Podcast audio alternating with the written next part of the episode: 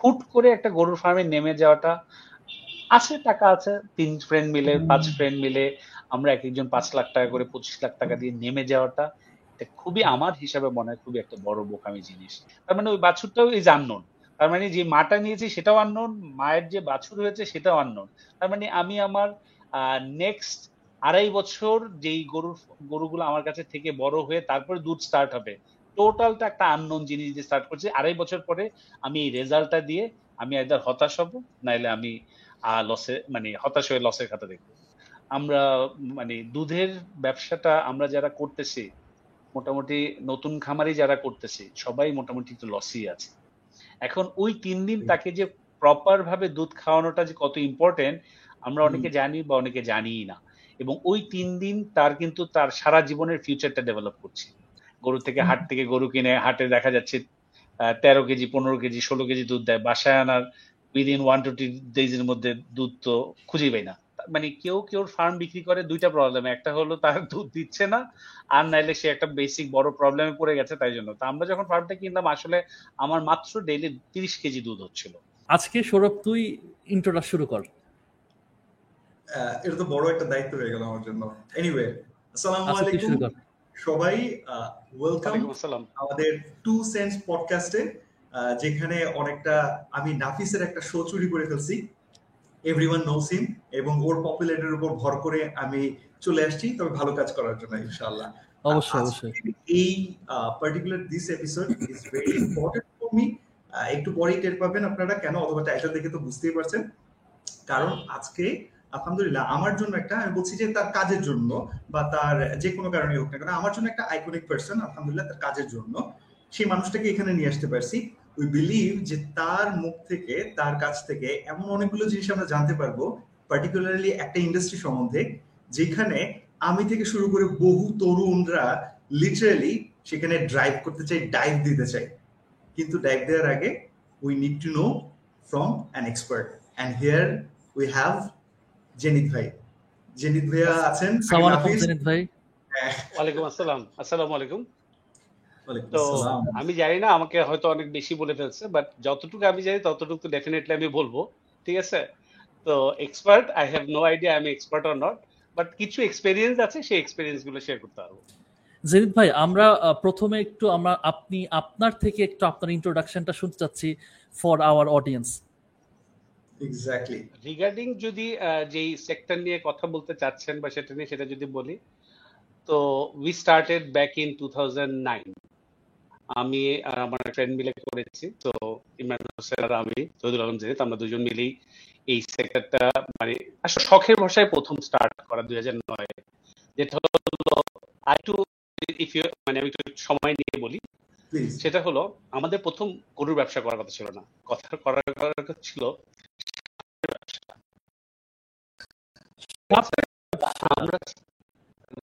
সাপের ব্যবসা।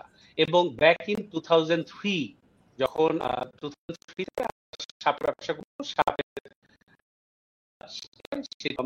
খোঁজ নিতে নিতে আই টুক টাইম, বিভিন্ন পেপারস নামানো শুরু করলাম, দেখলাম যে বাংলাদেশ থেকে আসলে বাংলাদেশের সাপ আমি কালেক্ট করতে পারবো না, এটা সাপ আমার অন্য দেশ থেকে আনতে হবে। তো তখন আমরা ডিসিশন নিলাম ব্রাজিল থেকে আমরা সাপ আনবো।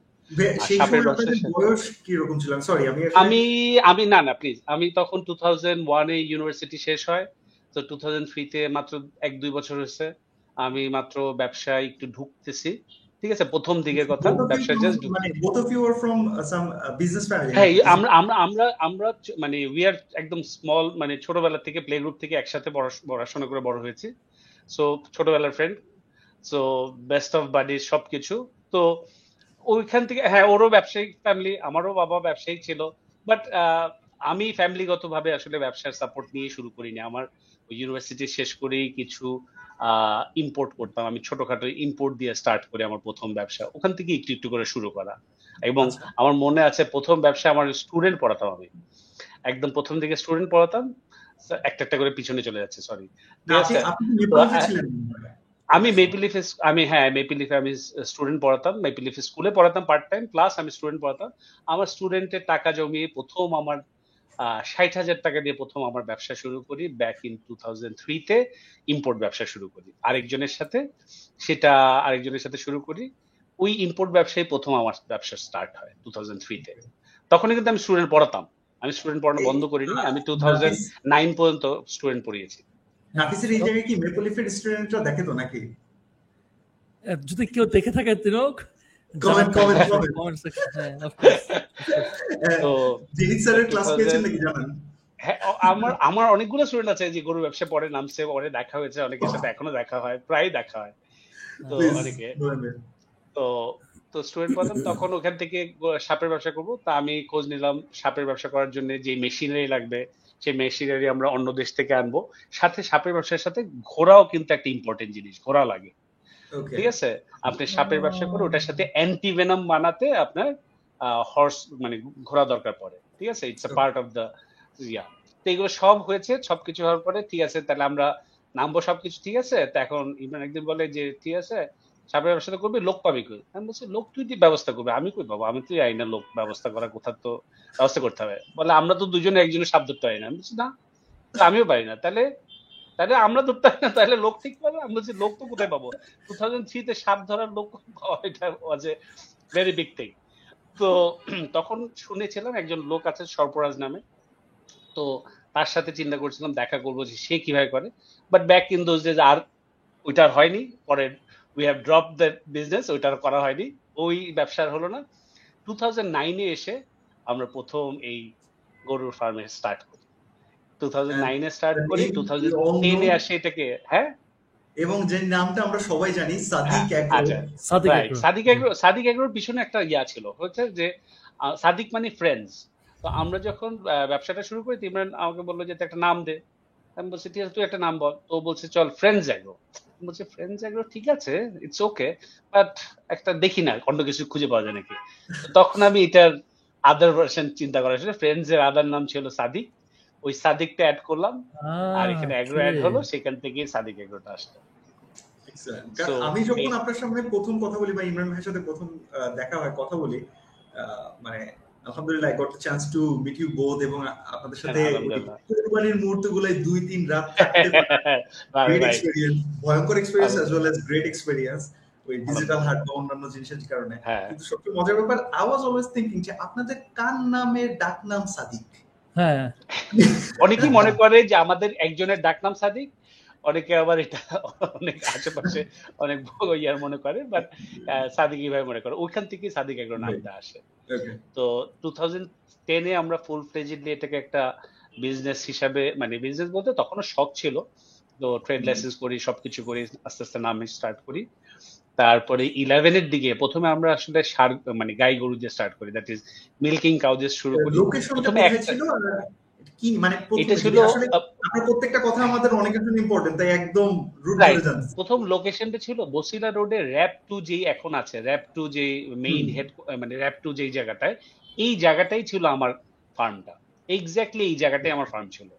এইটা বসিলাটা পুরোটা যখন কবরস্থান হয়ে যায় তখন এই পুরোটা বন্ধ করে দেয়, তখন আমরা ওখান থেকে শিফট করে দুই হাজার এগারো এ আমরা চলে আসি হলো আপনার মোহাম্মদপুর বেড়িবাঁধে, যেটা এখন বর্তমানে যেখানে আছে।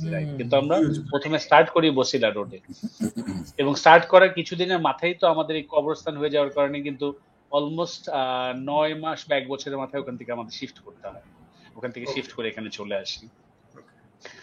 তো তারপরে তো প্রথমে আমরা মিল্কিং দিয়ে শুরু করি। কি দিয়ে শুরু করেছেন? মানে তখন কি সার্ভিস আমরা হ্যাঁ আমরা আমরা শুধু মিল্কিং গরু করতাম, আসলে আসলে আমাদের আমাদের প্রথমে সার গরু ছিলই না, মিল্কিং দিয়ে শুরু করি প্রথমে। আসলে এখানে আরেকটু মজা ছিল, ইমরান আমরা গরুর ফার্ম করব, একদিন হঠাৎ করে আমাকে ফোন দিয়ে বলে কি গরু তো কিনে ফেলছে একটা। আমি বলছি ভালো কথা, তো বলে এখন রাখার ব্যবস্থা কর। আমি বলছি রাখবো কই, এরকম হঠাৎ করে কিনে ফেললে রাখবো কই? বলে এখন আমি যাই না, গরু রাখার ব্যবস্থা কর। এখন মাথা খারাপ, মানে একটা গরু নিয়ে কোথায় রাখবে, এটা রাখারও তো একটা মাথা ব্যথা। তো এই বলে জায়গা খোঁজা শুরু করলাম, পরে জায়গা ওই আমাকে বললো যে বসিলে একটা জায়গা আছে তুই যাই দেখে। আমি গেলাম, জায়গাটা পছন্দ হলো, আমি বলছি ঠিক আছে এটা করবো। তো আমাকে ওইটার তার কিছুদিনের মধ্যেই আমরা যেটা করলাম, আরেকটা ছোট্ট একটা পুরানো ফার্ম ছিল, সেই ফার্মটা কিনলাম, সেখানে পনেরোটা গরু ছিল। এই এই হলো আমাদের সেকেন্ড, এটা এটা মনে হয় within fifteen to twenty days এর মধ্যে আবার ওই পনেরোটা গরু কিনলাম, একটা পুরানো ফার্ম। ওইটা একটা পুরান ঢাকা একটা ফার্ম ছিল, ওই ফার্মটা কিনলাম, কেনার পরেই আমাদের এই টোটাল পনেরোটা গরু দিয়ে স্টার্ট। কিন্তু এখন ইমরানের কথা হলো যে গরু ওখান থেকে নিয়ে আসতে হবে, I you have only exactly fifteen months fifteen মাস না, you have exactly fifteen days তুমি পুরো গরুর ফার্ম রেডি করে, শেড রেডি করে, ফ্লোর রেডি করবে, কারণ ওই গরু ওখান থেকে নিয়ে আসতে হবে পনেরো দিনের মধ্যে। আপনারা পুরান ঢাকায় একটা ফার্ম কিনে নিলেন, বাট আপনারা ওটাকে কিনে গরুগুলা, হ্যাঁ বসিলাতে আমাদের মানে ফার্মটা কিনে আমি গরুগুলা নিয়ে চলে আসবেন, রাইট। এখন আমাকে বলছে পনেরো দিনের মধ্যে, আমি বলছি পনেরো দিনে তো এত বড় শেড টেড মানে এত কিছু করা সম্ভব না। বলছো না রেডি কর। তখন আমি তিনটা শিফটে লেবার কাজ করাতাম, সকাল থেকে বিকাল একটা করাতাম, বিকাল থেকে রাতে একটা বারোটা শিফট চালাতাম, আর রাত বারোটা থেকে রাত তিনটে একটা শিফট করতাম। তো তিনটা শিফটে আমি আমার শেডটা রেডি করি। আর এটা একটু তাড়াহুড়া করার কারণ ছিল, আমি আবার হজে চলে যাচ্ছিলাম অক্টোবর মাসে। তো তখন আমাকে বলছে যে হজে যাওয়ার আগে এটা কিন্তু কমপ্লিট করে দিয়ে যেতে হবে। তা আমি ওই তিন শিফটে কাজ করে আমি পঁচিশ দিনের মতন লাগছে, কাজ শেষ করে গরুগুলাকে দিয়ে ভিতরে দিয়ে তারপরে আমি হজে যাই। এই হজ শেষে এই তো আমাদের সাদিক এগ্রো হ্যাজ স্টার্টেড। মাশাআল্লাহ। নাফিস, আমি একটু মাঝখান থেকে অ্যাড করব, মানে ইমরান ভাইয়ের সাথে যারা মানে ইমরান ভাইয়ের সাথে যারা কথা বলছেন, অথবা ইমরান ভাইকে তো আসলে ইউটিউবে সাদিক এগ্রো লিখে সার্চ করলে সার্চ করলে চলে আসে, রাইট। মানে স্ক্রল করতে করতে ইয়ে হয়ে যাবে ইমরান ভাই ইমরান ভাই চলতে থাকবে। এখন মজা হচ্ছে যারা ইমরান ভাইকে, হ্যাঁ দেখছিলাম আমি ইয়াতে ইউটিউবে, ইয়া জেনিথ ভাইয়ার ওয়ার্ডস ওয়্যার যে মানে ইট সাউন্ডস সো লাইক ওই ইমরান ভাইয়ের মতো, যে বলতেছে না গরু কিনা বলছিস তুই কি করবি জানি না, অথবা চল ছাপের ব্যবসা করি, মানে স্পন্টানিয়াস স্পন্টানিয়াস। মানে আপনাদের দুইজন ফ্রেন্ডের মধ্যে কি মানে আমি আসলে একটু দেখতে পারার কারণে বলতেছি, আমার কাছে মনে হচ্ছে আপনারা দুইজন দুই রকম, মানে এত সুন্দর করে ওনার জন্য একটা, একজন হচ্ছে যে এটা করে ফেলবো, আরেকজন বলতেছে হাউ টু ডু ইট, আমার এটা প্রপার একটা প্ল্যানিংটা আমি করি, ক্যালকুলেটিভ একটা মেজারস নিয়ে। এন্ড ইমরান ভাই হয়তো বিলিভ করতেছে যে আমি করছি, আমি জানি জেনেতে বললে হ্যাঁ এটা হয়ে যাবে হয়ে যাবে একটা একটা ব্যবস্থা হবে, হ্যাঁ অবস্থা হয়ে যাবে, রাইট। মানে এটা এটা একটা ক্লিয়ার মেসেজ ফর আস যে এইটা কিন্তু একটা মজা, মানে আপনি যখন বলবেন যে আমাদের মধ্যে হুবহু মিলে যায়, সেটাই যে বেস্ট ফ্রেন্ডশিপ হবে ব্যাপারটা এরকম না, টোটাল ভিন্ন ভিন্ন টাইপের থট কিন্তু দারুণ একটা ফ্রেন্ডশিপ হয়, রাইট, দারুণ। আর সত্যি কথা বলতে ছোটবেলার ফ্রেন্ড ছিলাম বলেই মানে আমরা তো আসলে বাংলাদেশের মানে পার্টনারশিপ বিজনেস বলতে যেসব প্রবলেমগুলো হয় যে অল এন্ড আপ জুবায়ের আমরা সবাই ভালো করে জানি, ঠিক আছে। তো আসলে মানে সবসময় আমি প্রথম দিকে প্রথম দিকে কিন্তু আমি খামারটা চালাতাম, তারপরে টু থাউজেন্ড ইলেভেন এর এন্ডের দিকে এসে আমার বাবা যখন স্ট্রোক করেন, তখন আমি একদিন ইমাকে ফোন দিয়ে বললাম যে আব্বা তো স্ট্রোক করছে, I have to look at, মানে আমার বাসার দিকে একটু সময় দিতে হবে, আমি তখন গরু ফার্ম দেখতে পারবো না। তো বললো কোনো সমস্যা নাই, তো যতদিন লাগে তুই দেখ, তো বাসায় আমি জিয়া করছে, আমি গরু ফার্ম দেখতেছি, ডোন্ট ওয়ারি অ্যাবাউট ইট। তো তখন এই ইমরান ইয়া করা স্টার্ট করে। তো আলহামদুলিল্লাহ এই রিলেশনটা যদি না থাকে কেউর মধ্যে, বা এইরকম মানে দুজনের মধ্যে মানে সিম্বায়োসিস একটা রিলেশন যদি না থাকে, এবং তাদের যদি ছাড় দেওয়ার রিলেশন না থাকে, ব্যবসা চালানো খুব ডিফিকাল্ট। সেই পার্টনারশিপ বিজনেস বাংলাদেশে খুবই ডিফিকাল্ট, ঠিক আছে। সো আলহামদুলিল্লাহ আমরা এখনো কন্টিনিউ করতে পারছি, ঠিক আছে। ভালো খারাপ লস লাভ that is different thing, but ব্যবসাটাকে দুজন এখনো আসি কন্টিনিউ করতে পারছি। একটু সাদিক এগ্রোতে এরকম শুরু হলো, ঠিক আছে, কিন্তু মানে এখন আমাদের কাছে অনেকটা এরকম হয়ে গেছে যে মানে বাংলাদেশে বড় কোনো এগ্রো কে চিন্তা করলে সাদিক এগ্রোর কথাই আমরা চিন্তা করি, বা অনেকটা সিনোনিমাস হয়ে গেছে, রাইট, অনেকটা সিনোনিমাস হয়ে গেছে। তো এই জায়গাটাই আসলে একটু জানতে চাচ্ছি যে আপনারা যখন শুরু আসলে মানে হ্যাঁ প্লিজ আপনি বলে নেন কোশ্চেনটা বলে নেন, তারপর আমি আপনি যখন শুরু করলেন, ঠিক আছে, সেই সময় হচ্ছে মিল্কের কথাই বলছেন বা ওইরকম, এরপরে আস্তে আস্তে যে মানে ভেরিয়েশনগুলো আসতে থাকে, ট্রানজিশন ট্রানজিশনগুলো বা আমাদের প্রবলেমসগুলো না, আমি প্রবলেমস তো ভাইয়া মানে আপনি যেভাবে বললেন যে কেউ শুনে বলবে কি ও আচ্ছা, এক বন্ধু বলবে গরু কেন, আরেক বন্ধু শেড করে দিবে, ওয়াও দ্যাটস সো ইজি। কি কি চ্যালেঞ্জেস আছে সেটা তো অবশ্যই শুনবো, কিন্তু তার আগে একটু শুনতে যাচ্ছিলাম যে একটু ফেস বাই ফেস যদি বলতেন যে হ্যাঁ দেন আমরা এভাবে করলাম, দেন আমরা এভাবে করলাম। প্রথমে আমরা ষাঁড় গরু মানে গাই গরু দিয়ে শুরু করি, যেটা মিল্কিং দিয়ে স্টার্ট করি। মিল্কিং কিছুদিন চালানোর পরে অলমোস্ট ছয় মাস আট মাসের মতন চালানোর পরে প্রথম আমরা ষাঁড় গরু কেনা শুরু করি। এই ষাঁড় প্রথম আমরা চিন্তা করলাম যে ঠিক আছে ষাঁড় উঠাই, বাট আমরা যখন মিল্কিং ছিল আমাদের কিন্তু ফার্স্টের দিকে মিল্কিংটাই বড় ব্যাপার ছিল, এবং মিল্কিংটা হ্যাঁ প্রথম দিকে হ্যাঁ, আমার তো ওই যে পনেরোটা গরু ছিল, আমার প্রথম দিকে ডেইলি দুধ হতো, মানে আমি তো একটা একটা ফার্ম কিনেছি, তো ওই গরু মানে কেউ কেউ ফার্ম বিক্রি করে দুইটা প্রবলেম, একটা হলো তার দুধ দিচ্ছে না, আর নাইলে সে একটা বেসিক বড় প্রবলেমে পড়ে গেছে তাই জন্য। তো আমরা যখন ফার্মটা কিনলাম আসলে আমার মাত্র ডেইলি তিরিশ কেজি দুধ হচ্ছিল। তো তিরিশ কেজি দুধ আমরা যেটা করছিলাম, করার পরে আমরা ওই প্যাকেট করে আমরা প্রথম দিকে আহ বাসায় বাসায় বিক্রি করতাম, মানে আমাদের আত্মীয় স্বজনদের মধ্যে স্টার্ট করি, সবাইকে নেওয়া স্টার্ট করি, আর তারপরে আমরা আশেপাশে মানে উইদিন আত্মীয় স্বজনদের মধ্যেই আমরা বিক্রি করে ফেলতাম তিরিশ কেজি। তো তিরিশ কেজি যখন বিক্রি করছি, ঠিক আছে, তা এখন তিরিশ কেজি বিক্রি হচ্ছে, তা আমরা একটু বাড়াই, তখন আস্তে আস্তে গরু বাড়ানো শুরু করলাম, দুইটা করে গরু কিনতাম হাট থেকে গিয়ে, সেটাও আরেকটা এক্সপিরিয়েন্স। গরু থেকে হাট থেকে গরু কিনে হাটে দেখা যাচ্ছে তেরো কেজি পনেরো কেজি ষোলো কেজি দুধ দেয়, বাসায় আনার উইদিন ওয়ান টু ডেজ এর মধ্যে দুধ তো খুঁজেই পাই না।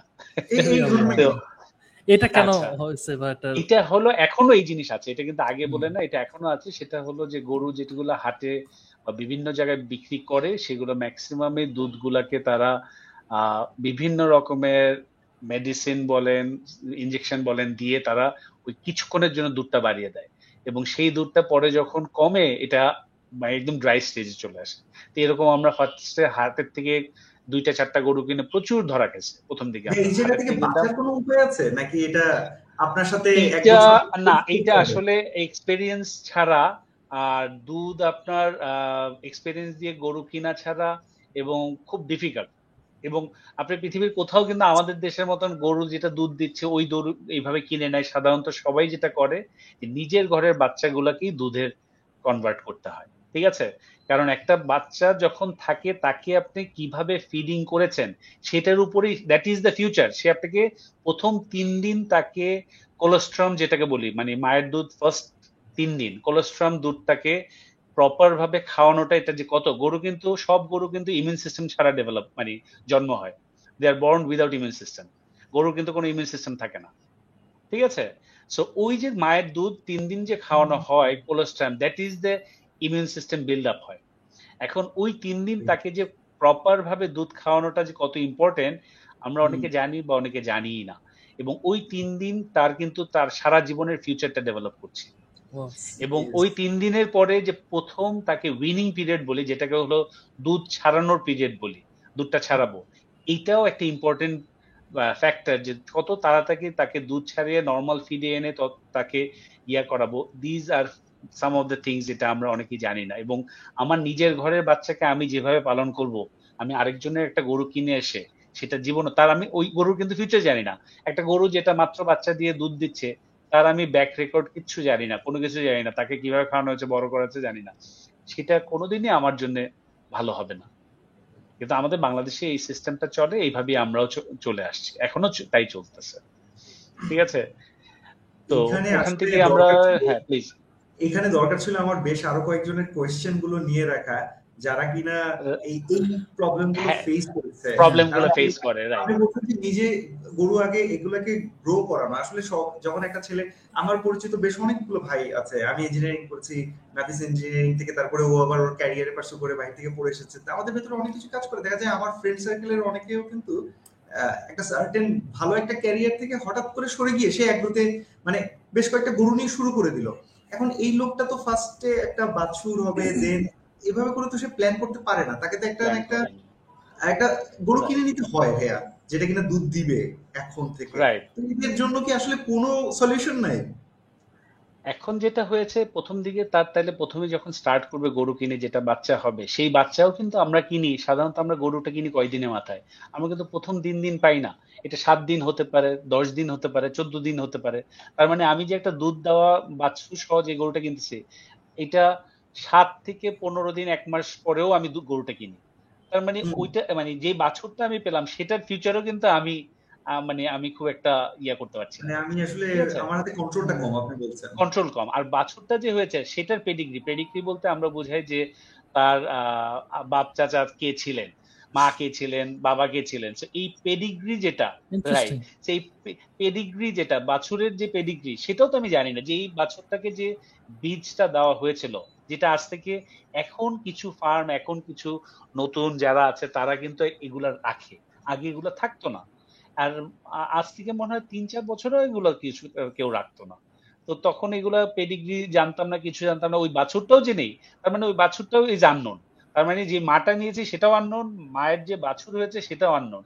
তার মানে আমি আমার নেক্সট আড়াই বছর যেই গরুর গরুগুলো আমার কাছে থেকে বড় হয়ে তারপরে দুধ স্টার্ট হবে, টোটালটা একটা আননোন জিনিস দিয়ে স্টার্ট করছি। আড়াই বছর পরে আমি এই রেজাল্টটা দিয়ে আমি আইদার হতাশ হব, নাইলে আমি লসে মানে হতাশ হয়ে লসের খাতা দেখব।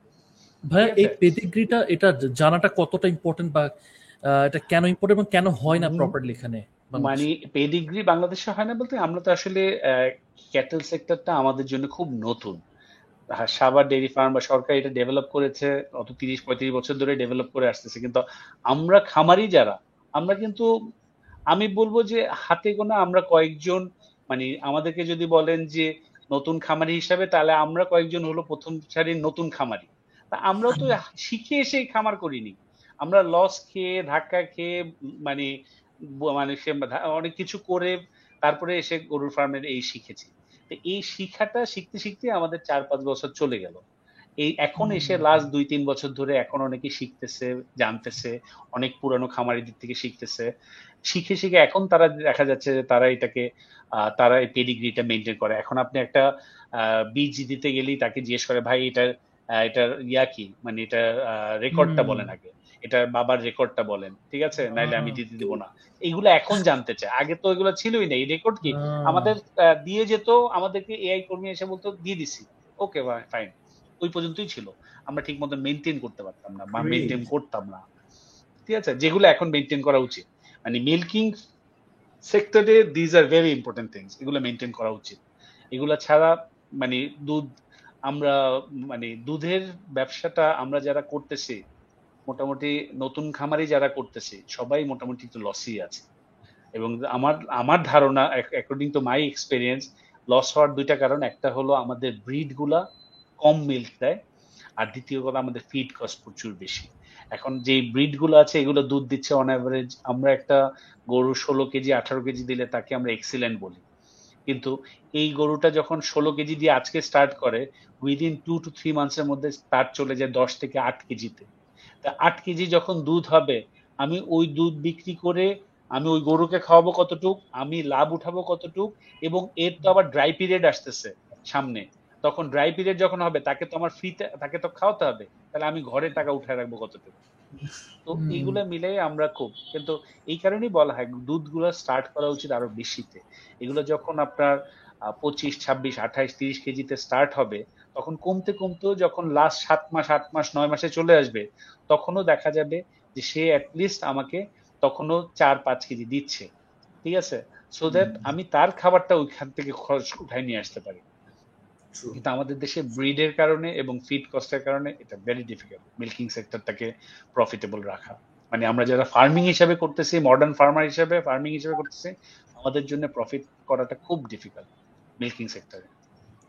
না আমি এটাকে মানে আপসেটিং কোনো মেসেজ হিসেবে বললাম না, আমি আমি আপসেটিং বলি না, আমি বলি যে জানাটা দরকার, আমরা যারা নামতেছি তাদের জানা উচিত। আর সবচেয়ে বড় জিনিস হলো এখন প্রচুর পরিমাণে গরুর ফার্ম হচ্ছে, দিস ইজ ওয়ান থিং।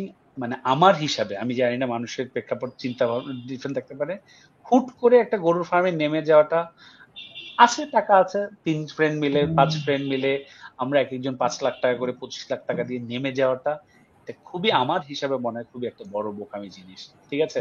এটা মানে এভাবে হঠাৎ করে নেমে যায়, দেখা যায় তাদের টাকাটা পরে নষ্ট হয়, টাকাটা ওয়েস্ট হয় এবং ওই সেক্টর থেকে সে সরে যায়। আমার এরকম প্রচুর কাস্টমার আমি জানি যাদেরকে লাস্ট দুই তিন বছর ধরে তারা ব্যবসা ছিল, এখন তারা ব্যবসা বন্ধ করে শেষ চলে গেছে, নাই মার্কেটিং, নতুন নতুন নামতেছে, নতুন নাম চলে গেছে। এইরকম সময়ে তাহলে মানে আসলে কি করে দেন নামা উচিত, মানে সো দ্যাট এই বাউন্স রেটটা কমে আসে? ফার্স্ট অফ অল এই সেক্টরের ব্যাপারে জানা, আমরা আমাদের তো মানে বাংলাদেশে একটা বড় প্রবলেম হলো দশজন করে, আমিও করি, এটা একটা বড় প্রবলেম। এটা মানে আমি স্রোতে সবাই ভাসতেছে, হ্যাঁ আর সেও করে আমিও করি, আর সবাই মানে আমি ইয়া করে বলছি না, কেউ এটাকে নেগেটিভ ভাবে খারাপ ভাবে নিয়ে না, মানে অডিয়েন্সরা মানে আমরা আপনার কথা বুঝতেছি আশা করি, তাই না? হ্যাঁ মানে অনেকে মনে করে যে সাদিক এগ্রো তো করতেছে তাহলে মানে সাদিক, হ্যাঁ সেটাই, মানে সাদিক এগ্রো কিভাবে কি করে কিভাবে করছে কিভাবে আসতেছে কিভাবে হচ্ছে সেটা তো সে জানে না। আজকে বড় বড় আমরা বড় কোম্পানিগুলো যখন দেখি তখন মনে করি যে সে যেহেতু কনজিউমার আইটেম বিক্রি করতে পারতেছে মার্কেটে, আমিও কালকে কনজিউমার আইটেম দশটা নেমে যাই নাম্বার, এটা তো সম্ভব না। সে যেভাবে করছে তার business, there is some secret to that, there are some inside to that, তারা অনেক কিছু করে নামতেছে। সো আমরাও যখন একটা গরুর ফার্ম, আমাকে যখন অনেকে ফোন দেয়, ফোন দিয়ে বলে ভাই আমি গরুর ব্যবসা করতে যাচ্ছি, আমি একটু ফার্ম দেখতে আসবো, আমি বললাম definitely you are welcome to come to my farm দেখার জন্য, বাট এটা আপনার এই ফার্ম দেখে গরুর ব্যবসাটা স্টার্ট করাটা উড বি মানে is not the right thing. আপনার ধরেন তাকে আমি জিজ্ঞেস করি যেমন ভাই কত টাকা নিয়ে নামবেন বা কয়টা গরু নিয়ে নামবেন, তো সে যখন বলে যে ভাই বিশ লাখ বা ত্রিশ লাখ বা বিশটা গরু বা ত্রিশটা গরু নেবেন, আমি বললো আপনি আমারটা এসে ভিজিট করে যান, দেখে যান, বাট এইটা দেখে আপনার ব্যবসাটা স্টার্ট করলে ইউ উইল বি মানে doing something wrong in your business, কারণ তখন আপনার এটার সাথে তো মিলাতে পারবেন না। ঠিক আছে, বা আমার আমারটা বাদই দিলাম এক্সাম্পল, আরো তো বড় অনেক খামার আছে তাদেরটাও দেখেও কিন্তু এটা করাটা ঠিক হবে না। তার দেখা উচিত সে যে ক্যাটাগরি বিশটা গরু নেমে বিশটা গরু যার আছে তার ফার্ম দিয়ে দেখি সে কিভাবে কি করছে, তার মানে সে কিভাবে রান করতেছে, তার কি লস হচ্ছে, তার লাভ হচ্ছে, তার কি প্রবলেম আছে হচ্ছে। এখন আমাকে দেখবেন যে ছোট খামারের গাড়ি নাই, এখন তার কি হচ্ছে, ঘাস কিনতে হচ্ছে, ঘাস কই ভাই ঘাস কেনার জন্য তো পারতেছে না, আমার একটা গাড়ি লাগবে, ভাই গাড়ি কই পান, আমার একটা গাড়ি ভাড়া করতে হচ্ছে। এই প্রবলেমটা ওই খামারে গেলে আপনি বুঝতে পারবেন। এখন আমার এখানে দেখবেন তো সব ও গাড়ি আছে, গাড়ি দিয়ে চলে আসতেছে, এটা এটা দেখে আপনাকে মানে হিসাব করলে ইউল বি মানে টোটালি আপনি বিজনেসটা গিয়ে বুঝবেন না। ভাই কয়েকদিন আগে ঠিক দুই বছর আগে সরা বুঝলি যে ওই সময় বায়োফ্লকটা খুব ট্রেন্ডিং ছিল, ভাই আমি আমি জানি না আপনি ইনভলভড কিনা, আপনি বায়োফ্লকের প্রজেক্ট আছে কিনা আমি জানি না, আমি আমি বায়োফ্লকে ছিলাম না, বাট আমি করোনার ফার্স্টের দিকে, সো তখন এটা খুব বড় একটা ট্রেন্ড এবং সবাই দেখতেছে যে আপনিও তাহলে এটা ফলো করছেন, রাইট? আমি খেয়াল করছি সব, কারণ আমি আমি আবার এই অ্যাগ্রো রিলেটেড টেকনোলজি গুলো আমার মানে আমি পছন্দ করি, আমি সবসময় খেয়াল রাখতাম। ঠিক আছে, তো আমি দেখছি সব নামছে এবং এখন সব সব হ্যাঁ সব নামছে, বুঝলি সব নামছে, এবং আমিও তখন রিসার্চ করতেছিলাম বায়োফ্লকে ঢোকার জন্য, বাট আমি পরে দেখতেছি কি সবাই সফলতার গল্প বলে কিন্তু কেউ ব্যর্থতার গল্প বলে না, বুঝছেন ভাই? তো আমিও I got I also got excited, but then আমি যখন আস্তে আস্তে আরো মানে রিসার্চ করতেছি তখন দেখছি ও আচ্ছা এখানে তো আরো কাহিনী আছে, এখানে অনেকে লস খাচ্ছে না জেনে। আমার আশেপাশে অনেকে আছে, একজন আছে যারা যে নাকি বলছে এক লাখ লিটারের হচ্ছে আপনার ইয়া দেবে ট্যাঙ্ক, ঠিক আছে, he got excited, you know অনেক চ্যানেল আছে যারা এরকম এটাকে প্রমোট করতেছে। সো জানি না কতটুকু সাকসেসফুল, তো ওইটার পরে আস্তে আস্তে আস্তে আস্তে মনে হয় অনেকে ধরা খাওয়া শুরু করছে। ওখানে একটা ভাইয়া যে কথাটা বললো আমার, আমি ওখানে একটা জিনিস অ্যাড করতে চাই যে মানে কোনো কিছু শুরু করলে ওই যে মানে ভাই ভাইয়ারা মোটামুটি একটা জায়গায় পৌঁছে গেছে আলহামদুলিল্লাহ, কিন্তু আসলে সবকিছু বিবেচনা করেই নামাটা উচিত। যে ভাইয়াদের এখন গাড়ি আছে, অনেক আছে গাড়ি নাই, সো যার গাড়ি নাই YONO go talk to him যে দেখো কি অবস্থা এখন, রাইট? তুমি কিভাবে সলভ করতেছো প্রবলেমটা, রাইট? তুমি কিভাবে সলভ করতেছো প্রবলেমটা। তো বায়োফ্লকের হয়েছে কি সবাই বড় বড় জায়গায় ওখানে যে ভিড় লাগাইতেছে, কিন্তু ছোট জায়গায় যেখানে তাদেরকে কেউ পাত্তা দিতেছে না, তো বড় জায়গায় দেখে খুব এক্সাইটেড, ধরা পরে সবাই দেখতেছে যেরকম মানে ধরা খাওয়ার পর তো বলতে চায় না, সবাই চুপচাপ থাকে, রাইট? এবং প্রচুর পরিমাণে এই এই প্রবলেমগুলো আমি ইয়াতে দেখেছি, right? From a dhora, you actually do not get dhora, you you get some experience, okay? No, no, that's right. I agree. আরেকটা জিনিস বলবো, সেটা হচ্ছে যে এই যে একটা জিনিস বহু মানুষ দেখা যায় যে ওইভাবে আসলে বিষয়গুলো না যে না জানার কারণে গিয়ে এই কিছুটা প্রবলেম ফেস করতেছে, এর পেছনে অন্যতম রিজন তো আপনি আপনি তো আপনি তো এইভাবে কখনো শেয়ার করেন না, এইভাবে সবার সামনে এসে শেয়ার করেন না। আপনি আজকে শেয়ার করার আগে যেটা বলছিলাম যে নেগেটিভ বেশি বললে মানুষ তো মনে করবে যে সে মনে হয় চায় না তার সেক্টরে মানুষ আসুক, না এখানে করবে যে তার সেক্টরে ব্যবসা। না ভাই, এখানে ভাই এখানে আমি একটা জিনিস অ্যাড করতে চাই, না আমি ভাইয়ের সাথে ঠিক আছে মানে মানে ভাইয়ের সাথে একমত, এবং ভাই রাইট পথে আছে। কিরকম? তুই দেখবি যে যারা চাকরি থেকে ব্যবসাতে নামে সবাই আসে বিকজ হচ্ছে ওয়ারেন বাফেটের ছবি লাগায় মনে কর ঢুকে যেতেছে ব্যবসাতে, কিন্তু ব্যবসাতে আসলে ঢোকাই উচিত হচ্ছে ভাইয়ের যে কথাটা যে you see the negative sides and if you think যে এটা অ্যাট্রাক্ট করতেছে then you should get into that business, right ভাই? এখানে একটা জিনিস আছে ভাইয়া, একটু বলার আগে আমি অ্যাড করে যাই, আমরা মনে একটা বিষয় বুঝি, একটা হচ্ছে যে যেই মার্কেটটা পেনিট্রেট করা ইজি সেখানে প্রতিযোগিতা অনেক বেশি থাকবে, আর প্রতিযোগিতা বেশি মানে হচ্ছে ভাই মার্কেট নষ্ট হয়েও যাওয়ার চান্স থাকে অনেক বেশি। হ্যাঁ ডেফিনেটলি ডেফিনেটলি সো এটা একটা মানে এটা বোঝাটা খুব ইম্পর্টেন্ট যে একটা মার্কেট এত ইজি শুরু করে দিলাম হয়ে গেল, এই এর মানে এটা সাস্টেইনেবল কতটুকু হবে এটা বুঝি পড়ি রাইট। মানে আমরা একটু এটা নিয়ে এক্সট্রা চিন্তা করি না, মানে দশটা লোক করছে আমিও করছি, ঠিক আছে। আমি একটা অনেক আগের একটা এক্সপেরিয়েন্স শেয়ার করি, back in two thousand twelve. তো তখন আমি ওই দুধ বিক্রি করতাম যখন, তো আমি ওই একবার ক্লিক বিডি যখন ছিল মনে হয়, ক্লিক বিডি বা অন্য একটা অনলাইন ইয়াতে আমি দুধ বিক্রি একটা পোস্ট দিয়েছিলাম। একটা লোক আমাকে ফোন দিয়েছে, ফোন দিয়ে বললো যে আসলে আমি দুধ কেনার জন্য ফোন দিই না, আমি আসলে গরুর ব্যবসা শুরু করবো, আপনার সাথে কথা বলতে চাচ্ছি। তো কথা বলতে বলতে সে একটা চাকরি করে, সে একটা ছোট্টখাটো একটা দশ হাজার টাকার চাকরি করে। কথা বলতে বলতে তার মোবাইলের লাইনও কেটে গেছে, তো তার ব্যালেন্স শেষ হয়ে গেছে আমি বুঝলাম। আমি আবার তাকে কল ব্যাক করলাম, তো কল ব্যাক করে তার সাথে এক ঘন্টা আমার আমি ফোন করে কথা বলছি। তো আমি তাকে এক পর্যায়ে বললাম তার মানে তার দশ হাজার টাকা একটা চাকরি করে এবং তার কাছে দশ লাখ টাকা জমানো আছে। তো সে আমার সাথে এক ঘন্টা কথা বলার পরে বলতেছে যে ভাই আপনার কথা শুনে তো মনে হচ্ছে যে গরুর ব্যবসাটা করা ঠিক হবে না, আমার তো ডিসকারেজ হয়ে গেল। আমি বলছি দেখেন ভাই, আমি আপনাকে এটা বলার কারণটাই হলো যে আপনি আজকে দশ লাখ টাকা আছে, প্লাস আপনি দশ লাখ টাকা একটা চাকরি করছেন, চাকরিটা ছেড়ে দিবেন, তারপর আপনি গরুর ফার্মে নামবেন, গরুর ফার্মে আপনি আপনার টাকাগুলো ইনভেস্ট করবেন, তারপরে যদি লস খেয়ে এখান থেকে আপনার এই টাকাটা চলে যায়, তার মানে কি হলো আপনি দশ লাখ টাকাও হারালেন এবং যে চাকরিটা ছিল মাসে দশ হাজার টাকা সেটাও বন্ধ হয়ে গেল। তাহলে আপনার জন্য কিন্তু there is no point of return, আপনার আর কোনো কিছু করার থাকবে না। তা আমি তো আপনাদের সাথে হয়তো কিছুক্ষণের জন্য ফোনে পরিচয় হলো, বাট আমার হিসাবে তো মনে হয় যে এটা করাটা ঠিক হবে না। হ্যাঁ আপনি আগে বুঝেন, পুরো সেক্টরটা বুঝেন, রিস্কগুলো বুঝেন, সবকিছু বুঝে তারপরে যদি মনে করেন যে হ্যাঁ এটার থেকে আমি তারপরেও লাভ বের করে নিয়ে আসতে পারবো, go ahead, you are welcome any time, but এই জিনিসগুলা জানা উচিত সবার। গরুর সেক্টর না, এভরি সেক্টরে এভরি সেক্টরে ট্রু না। এখানে আমি জাস্ট দুটো জিনিস অ্যাড করবো ভাইয়ার সাথে। ভাইয়া যখন এগুলো বলতেছেন তখন কিন্তু নাফিস আমাদের মধ্যে অনেকের মধ্যে আরেকটা একটা ভয় কাজ করতে পারে। আমি জাস্ট বলতেছি একটা মানে ইয়ার কথা যে আমি একটু স্কেয়ার্ড হয়ে যেতে পারি।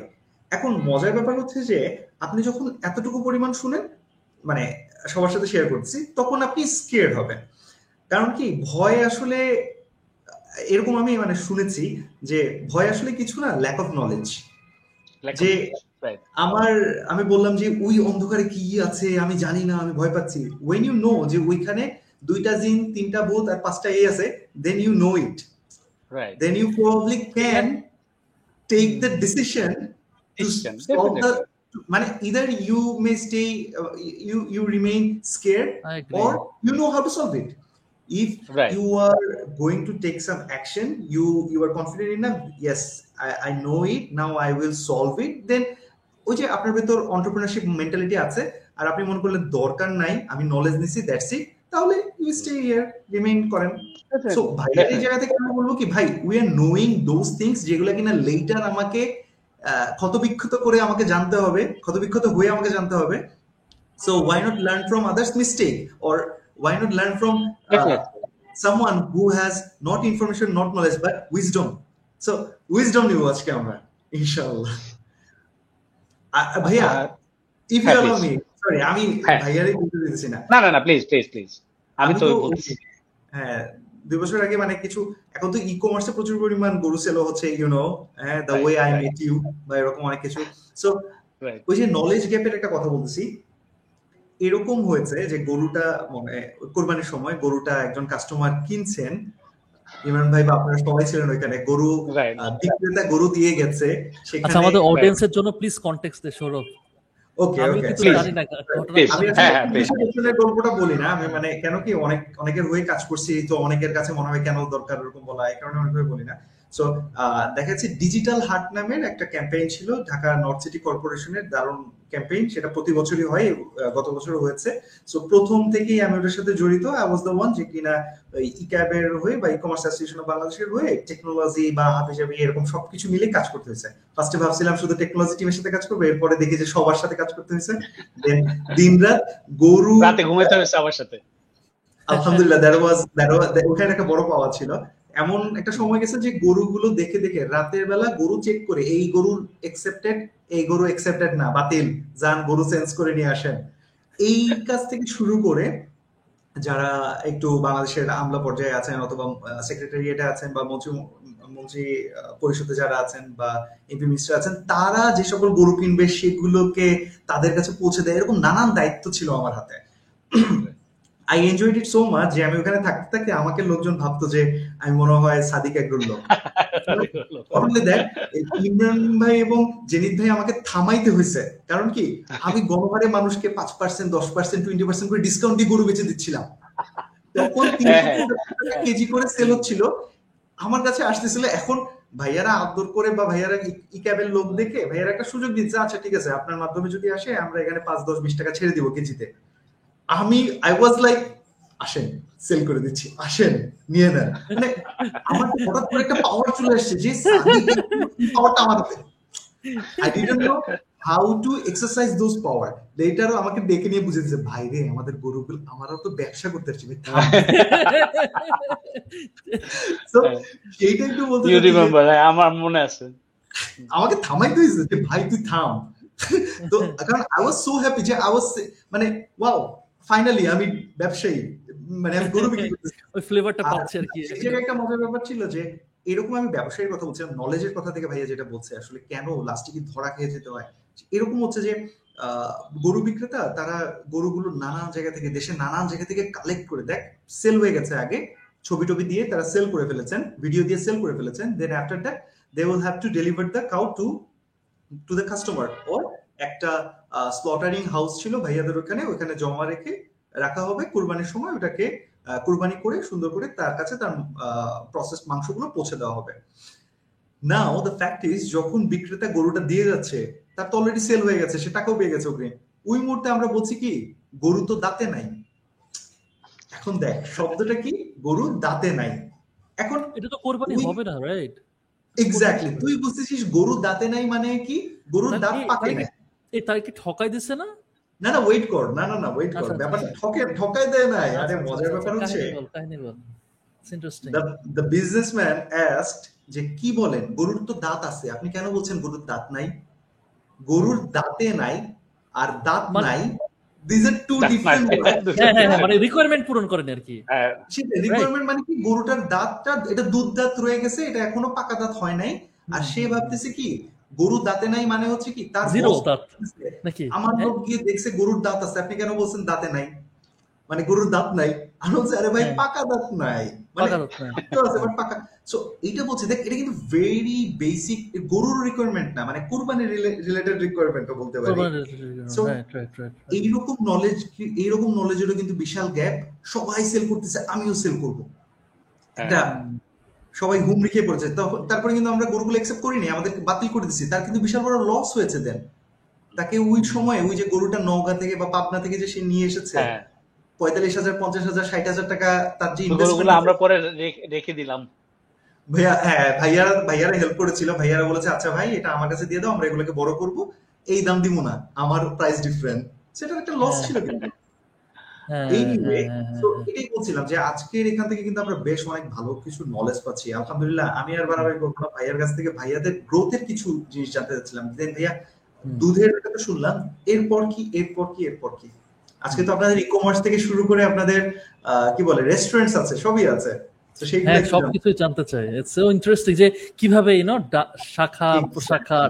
আমি দুধের একটা ছোট্ট একটা গল্প বলি, প্রথম দিকের কথা। সেটা আমার প্রথম যখন তিরিশ কেজি দুধ হচ্ছিল, তো আমি যেটা করলাম যে ঠিক আছে তিরিশ কেজি দুধ, আমার তো এখন কাস্টমার বাড়াতে হবে বা আমি দুধ বাড়াবো, তাহলে কাস্টমার আমার বাড়বে। তো আমি করলাম গরু অ্যাড করলাম, তো আরো কিছু গরু বাড়ালাম। এখন তিরিশ কেজি দুধ থেকে যখন দুধ বাড়া শুরু করলো, আমরা তখন আমরা একটা ইয়া কিনলাম, আমরা একটা চিলার মেশিন কিনলাম। Back in two thousand eleven আমরা একটা চিলার মেশিন কিনলাম, এবং আমরা হ্যাঁ এবং আমি টু থাউজেন্ড ইলেভেনে বাংলাদেশে প্রথম মিল্কিং মেশিন কিনে নিয়ে আসি, যখন খুব একটা মিল্কিং মেশিনে বাংলাদেশে চলও ছিল না। সেই মিল্কিং মেশিন কিন্তু আজও ইউজ করতে পারিনি আমার ফার্মে, তো সেটাও আমি শেয়ার করবো না। হ্যাঁ সেটাও আমি শেয়ার করবো। তো চিলার মেশিনটা কিনে নিয়ে আসলাম। চিলার মেশিনটা হলো তিনশো লিটার মনে হয়, তিনশো লিটার না চারশো লিটারের।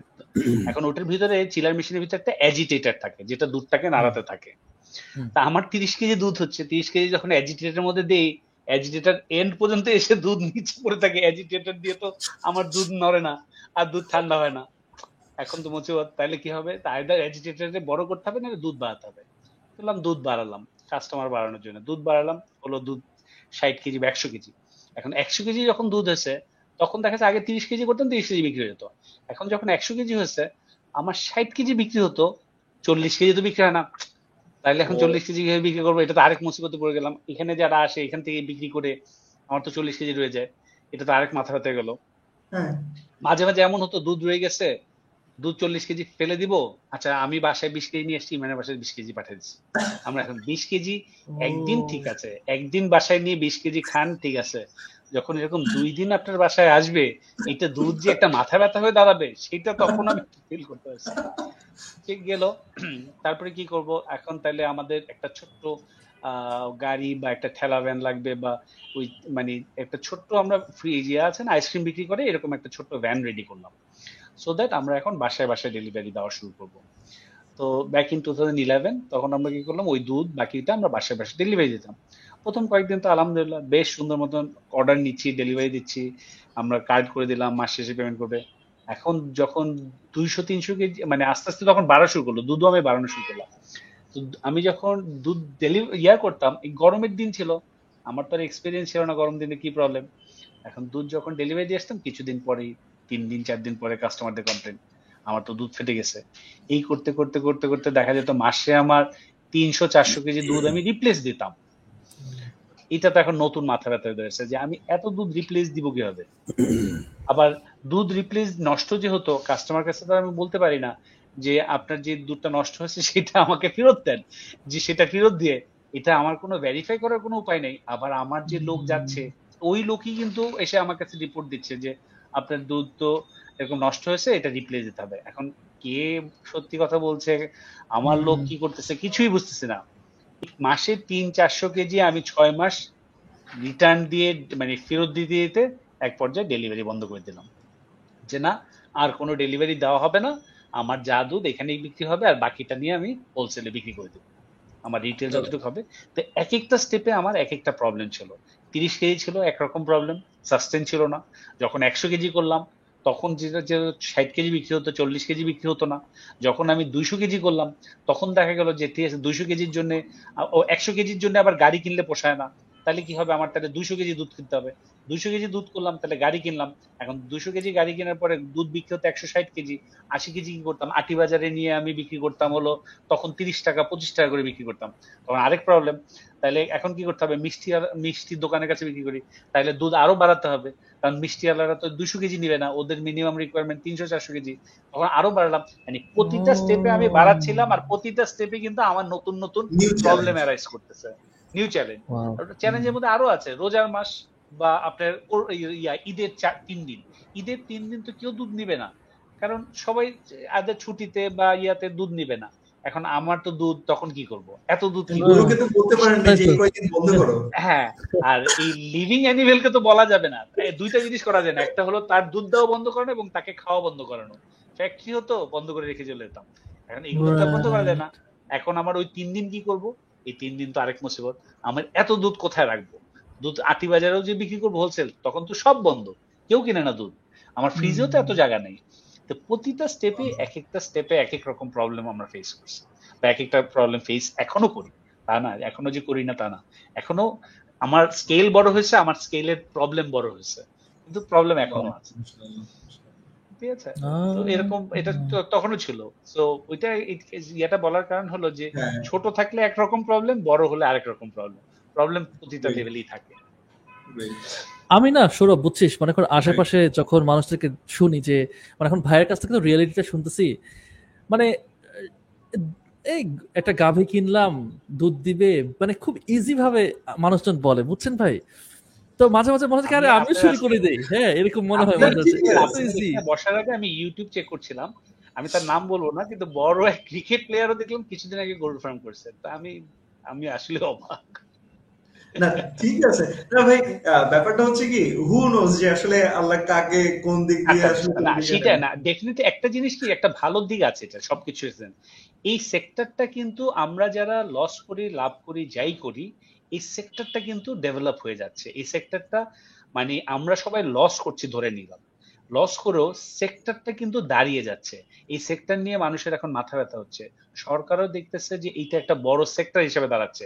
এখন এইটার মধ্যে মানুষের এটার মধ্যে নতুন টেকনোলজি অ্যাড করছে। সো এখন হয়তো আমরা পিছনে যারা প্রথম দিকে যারা ছিলাম, মানে আমরা হয়তো অনেকেই নাও থাকতে পারি বা থাকতে পারি, বাট এই সেক্টরটা একটা স্টেপিং স্টোন হিসেবে আমরা আমরা কিন্তু স্টেপিং স্টোন হিসেবে দাঁড়াচ্ছি। আমাদের উপরে স্টেপিং স্টোন হিসেবে বাকি সবাই হয়তো ফিউচারে এই সেক্টরটা যখন আসবে, এটা এই আমরাই হব হয়তো প্রথম দিকে স্টেপিং স্টোন পাবে। কারণ সবার তো মানে লস করে লাভ করে একটা পর্যায়ে যে যে এটাকে দাঁড়া করাতে হয়, তো এটা আমরা যারা হ্যাঁ ডেফিনেটলি ডেফিনেটলি সো এটা লস হতে পারে, ভুল হতে পারে, অনেকে অনেকভাবে নামতে পারে, বাট এই সেক্টরটা কিন্তু কোনো একটা পজিটিভ দিকে যাচ্ছে।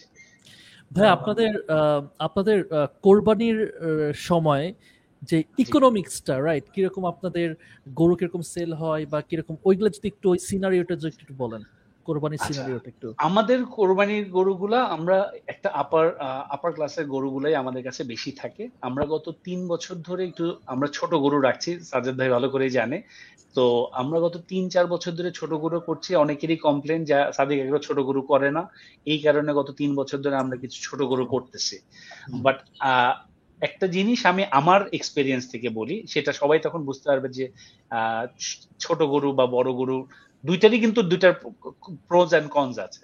আমি ছোট গরু দিয়ে একটা বলি, একটা ছোট গরুতে একটা কৃষক, একদম কৃষক বলতে কৃষকই বুঝাচ্ছি, তার কিন্তু প্রতিটা কৃষকেরই কিন্তু যারা গরু পালে তাদের একটা দুটা গরু থাকে বাসায়, এবং সে যখন একটা দুটা গরু পালে তার এটার পিছনে কিন্তু খুব একটা শ্রম দেয় না।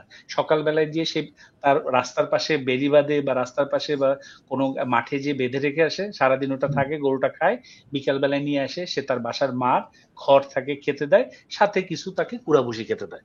তার মানে গরুটার পিছনে তার খুব একটা ইনভেস্টমেন্ট কিন্তু নাই, এবং না থাকার কারণে দেখা গেছে যে গরুটা যখন সে বিক্রি করে ওই কৃষকের জন্য কিন্তু পাঁচ হাজার দশ হাজার টাকা কোরবানিতে লাভ ইজ অনেক একটা কৃষকের জন্য। এখন আমরা যারা মডার্ন খামারি, আমরা যখন গরু করি, ছোট গরু করি, আমরা ধরেন অনেকেই একটা বাইরে গেলাম খেতে দুই হাজার টাকা কিন্তু ইনস্ট্যান্টলি বসে আমরা তিন চারজন বসে তিন হাজার টাকা পাঁচ হাজার টাকা কিন্তু এমনি খেয়ে ফেলি বিভিন্ন জায়গায়। তার মানে কি, আমি যখন একটা খামারি করি, আমি যখন একটা খামার করি এবং আমার যে লোকজন দিয়ে চালাই, তার মানে আমার একটা ইনভেস্টমেন্ট একটা গরুর পিছনে ইনভেস্ট করে আমার প্রফিট মার্জিন বেশি না হলে I will not be sustainable, তাই না? এখন আমি একটা ছোট গরুতে পাঁচ হাজার দশ হাজার টাকা লাভ করলেই কিন্তু আপনি আমার থেকে যখন একটা ছোট গরু কিনবেন, আপনি সবসময় কোরবানিতে কিন্তু সবারই চিন্তা থাকে আমি জানি গরুটা কিনে জিতি, এটা একটা তাদের ইয়া থাকে, সাইকোলজিক্যাল ইয়া থাকে।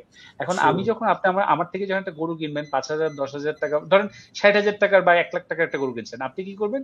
খুব বেশি হলে আমার থেকে পাঁচ হাজার টাকা জিতছে, তাহলে আমি পাঁচ হাজার টাকা জিতছি, রাইট? সো আপনার ধারণা থাকবে যে এখানে ওই কৃষক পাঁচ হাজার টাকা হয়তো কমে পাইছে বা কৃষক পাঁচ হাজার টাকা বেশি পাইছে, এর বেশি কিন্তু প্রফিট মার্জিন কেউ করতে পারে না। এক লাখ ষাট হাজার আশি হাজার টাকার গরুতে এর বেশি কিন্তু মার্জিন কেউ করতে পারে না। একটা আশি হাজার টাকার গরুতে কিন্তু কেউ তিরিশ হাজার টাকা মার্জিন থাকে না, ঠিক আছে? একটা তিরিশ হাজার টাকা মার্জিন থাকে, সেখানে ম্যাক্সিমাম পাঁচ থেকে দশ হাজার টাকা মার্জিন থাকবে, ঠিক আছে? তো একটা গরু কিন্তু আমরা যারা মডার্ন খামারি, আমার জন্য গরু পালতে দশটা পনেরোটা গরু পালতে যা লোক লাগে, সেটা আপনি ছোট পালেন কিংবা তাকে আপনি ওই চারশো পাঁচশো কেজির গরু পালেন, জায়গা কিন্তু আপনার সেম লাগছে, নাম্বার অফ পিপল সেম লাগছে, সবই কিন্তু সেমই লাগতেছে। একটা ছোট গরু আশি হাজার টাকার গরু যদি ধরেন কথার কথা দশ আপনার পাঁচ কেজি ছয় কেজি খায়, একটা চার লাখ টাকার গরু কিন্তু তার আহ দশ গুণ খায় না, ঠিক আছে? সো তার মানে হলো যে আমি যখন একটা বড় গরু পালি, সেই বড় গরুটা যদি আমার বিক্রি করার জায়গা থাকে, ইফ আই হ্যাভ দ্য মানে I have the system to sell the cow, তাহলে কিন্তু আমি বড় গরু করলে ওখানে আমি একটা প্রফিট মার্জিন বেটার নিয়ে আসতে পারবো যদি বিক্রি করে। আমার কিন্তু কোয়েশ্চেন মানে আমার এই জিনিসটা কেউ ভুল মনে করবেন না, অনেকে তাহলে আবার বড় গরু করার, আপনার যদি বিক্রি করার ক্যাপাবিলিটি থাকে তাহলে একটা বড় গরুতে আপনার প্রফিট মার্জিন বেশি করা সম্ভব। কিন্তু একটা ছোট গরুতে আপনি পাঁচ হাজার টাকা প্রফিট মার্জিন দিয়ে আপনি ধরেন একটা এক্সাম্পল বলে একটা খামার ছোট গরু করলেন পঞ্চাশটা, পঞ্চাশটা গরুতে পাঁচ হাজার টাকা করে লাভ করলেন, তো পঞ্চাশটা গরুতে আপনার লাভ হলো কত? খুব বেশি হলে আড়াই লাখ টাকা আড়াই লাখ টাকা তো এই আড়াই লাখ টাকা এক বছর আপনি আড়াই লাখ টাকা লাভ করছেন। আপনি তো মানে প্রতি মাসে আপনার ফার্মের পিছনে খরচই মানে মানে খালি আসা যাওয়ার পিছনে খরচ করছেন আপনি দশ হাজার টাকা এভরি মান্থে। মানে আপনি খামারে যে আসছেন গাড়ি দিয়ে এবং গেছেন বা রিক্সা দিয়ে আপনার খামারে আসছেন গেছেন, সেখানে আপনি দশ হাজার টাকা খরচ করছেন আপনার নিজের যাতায়াত। তার মানে আপনি যদি আড়াই লাখ টাকা করেন, এখান থেকে তো আপনার এক দেড় লাখ টাকা খরচে আছে। তো এই এত টাকা ইনভেস্ট করে আপনি এক লাখ টাকা লাভ করার জন্য নিশ্চয়ই নামেন না। সো এই কারণেই দেখা যায় যে অনেক সময় আমরা মডার্ন খামারিরা ছোট গরুতে খুব একটা বেনিফিট করতে পারি না, প্রফিট করতে পারি না। এখন তার মানে কি সবাই বড় গরুতে নামবে? এখন এটার আরেকটা প্রবলেম আছে, এখন ঢাকার আশেপাশে যারা বড় গরু করতেছে এরা ছাড়া আপনি জাস্ট একটু দূরে আটি বাজারে যান, ঢাকার থেকে আটি বাজার কিন্তু এক্স্যাক্টলি পনেরো মিনিটের রাস্তা, মানে মোহাম্মদপুর থেকে আটি বাজারে পনেরো মিনিটে বাইকে বা অন্য কোনো ট্রান্সপোর্টে যাওয়া সম্ভব। আপনি আটি বাজারেই যদি দুই আড়াই লাখ টাকা তিন লাখ টাকার গরু করে, পাঁচটা বা দশটা গরু করে, সে বিক্রি করতে পারে না, তার বিক্রি করার ক্যাপাবিলিটি থাকে না। তাহলে আপনি বড় গরু করবেন কেন? আপনি বড় গরু করে তো বিক্রি করতে পারবেন না, ঠিক আছে? অনেকে আমাকে দেখে বা আরো দশটা বড় বড় ফার্মকে দেখে যদি আপনি বড় গরু করেন, আপনি সেটা বিক্রি করে আসতে পারবেন না। At the end of the day এটা যদি আরেক বছর রাখতে হয়, আপনি you are in loss, second ইয়ারে লসে চলে যাবে। তো এই প্রবলেম গুলা। এখন আপনি কি গরু করবেন, বড় গরু করবেন না ছোট গরু করবেন, depending on the market you have. আপনি যেমন আমি অনেকেই জানি যে গ্রামীণ ফোনের অনেক এমপ্লয়িরা এখন গরু ব্যবসা করছে। এখন তারা কেন করছে? দে হ্যাভ দ্য ক্যাপাবিলিটি, তাদের একটা ফ্রেন্ড সার্কেল আছে, তাদের একটা একটা মার্কেট আছে, যে মার্কেটের মধ্যে তারা সেল করে দিতে পারবে। আচ্ছা, একশো পঞ্চাশ গরু বিক্রি করতে, কিন্তু তারপরেও কিন্তু সে কিন্তু বড় গরু করে না। কারণ কি? সে জানে যে আমার যে সার্কেল, এখানে আপনার এক লাখ এক লাখ বিশ এক লাখ চল্লিশ এই রেঞ্জের মধ্যে গরুগুলো বিক্রি করতে পারবে। সে কিন্তু তিন লাখ সাড়ে তিন লাখ টাকার গরু করবে না, কারণ সেই রেঞ্জে গরু সে আবার বিক্রি করতে পারবে না, রয়ে যাবে। ক্যাডেট কলেজের অনেক ভাইও কিন্তু এরকম একটা এরকম অনেকেই করে যে তাদের অনেকে নিজেদের একটা সার্কেল আছে, সার্কেলের মধ্যে তারা বিক্রি করছে, ওইটা তারা করছে, দ্যাট ইজ ওকে। এখন তারা তার সার্কেলের মধ্যে যেই রেঞ্জ বিক্রি করতে পারবে সেই রেঞ্জই তার করা উচিত। এখন তার রেঞ্জের থেকে বড় গরু করা উচিত না, জাস্ট বিকজ দশটা গরু। এখন আমার কথাতে কিন্তু এইখানে মনে হচ্ছে যে ছোট গরুতে প্রফিট কম, বড় গরুতে প্রফিট বেশি, তাই না? বড় গরু করে, কিন্তু বড় গরুতে আপনি বিক্রি করতে পারবেন না। আপনি বিশটা গরু করেন, আপনার তিন আপনার চারটা বিক্রি হবে, পাঁচটা বিক্রি হবে, আপনার তো পনেরোটাই বিক্রি হবে না। তাহলে তো আপনার এটা তো ছোট গরু তো তাও কিছু একটা লাভ দিয়ে আসতেছিল, বড় গরু তো আপনাকে লসের খাতা নিয়ে পুরোটা টান দিন। এই ক্ষেত্রে ভাই আপনারা কি করেন? আপনাদের তো ম্যাক্সিমামই বড় গরু, রাইট? আমাদের বড় গরু, আমাদের যেহেতু মার্কেট আছে, আমরা যেহেতু বিক্রি করতে পারি, সো আমরা তাই জন্য বড় গরু করি। আবার নাম্বারস বলে দেন কয়েকটা যে আপনাদের, কারণ সাদিক এগ্রোর অন্যতম ব্যাপার কি যে ত্রিশ লক্ষ পঁয়ত্রিশ লক্ষ টাকা দামের এই যে নাম্বারস গুলো পঞ্চাশ, এই নাম্বারস গুলো আরেকটা জিনিস, এই নাম্বারস গুলো আসলে আজকাল কিন্তু একটা প্রবলেম হয়ে গেছে। সেটা হলো সাদিক এগ্রো তো ত্রিশ লাখ পঁয়ত্রিশ লাখ চল্লিশ লাখ সাতচল্লিশ লাখ দিয়ে গরু বিক্রি করে। তার মানে কি? গরু একটা বানায়, মনে করেন আমি একটা যে কোনো গরুকে এক হাজার কেজি একটা গরু বানায়, এটাকে আমি এখন যদি ত্রিশ লাখ বলে দিই তাইলেই হয়ে যাবে। It's not like that, not মানে এটা এরকম হয় না। ওই গরুটা যেরকম আমার তিরিশ পঁয়ত্রিশ লাখ, নিশ্চয়ই দের আর সাম রিজন বিহাইন্ড ইট। সেই রিজনটা না জেনে কেউ এরকম, এখন এটা কিন্তু একটা প্রবলেম আছে। ইউটিউবে প্রচুর পরিমাণে, যেটা কিছুক্ষণ আগে বলতেছেন, ইউটিউবে এই বায়োফ্লক নিয়ে যেরকম ঝড় উঠছে, এই ইউটিউবেও কিন্তু একটা ইয়ে উঠছে যে মফস্বলে অনেকেই কিন্তু আমার দেখা দুই একটা বড় গরু করছে, এবং তাদেরকে অনেকে এই মানে ইউটিউব অনেকেই যে বলতেছে যে দেখো ওখানে তো বিক্রি হচ্ছে দামি, তুমিও তোমার দামটা বড় করো। এই দামটা সে বেশি চাচ্ছে, চেয়ে কি করছে, সে পপুলার হচ্ছে। যেই লোকটা, যেই মহিলা দুইটা গরু করতেছে, একটা গরু করছে, সে পপুলার হচ্ছে, কিন্তু গরু সে বিক্রি করে আর শেষ করতে পারছে না, কারণ ওই গরু তো কেউ কিনে না, অত দাম দিয়ে তো কেউ কিনতে যাচ্ছে না ওখানে।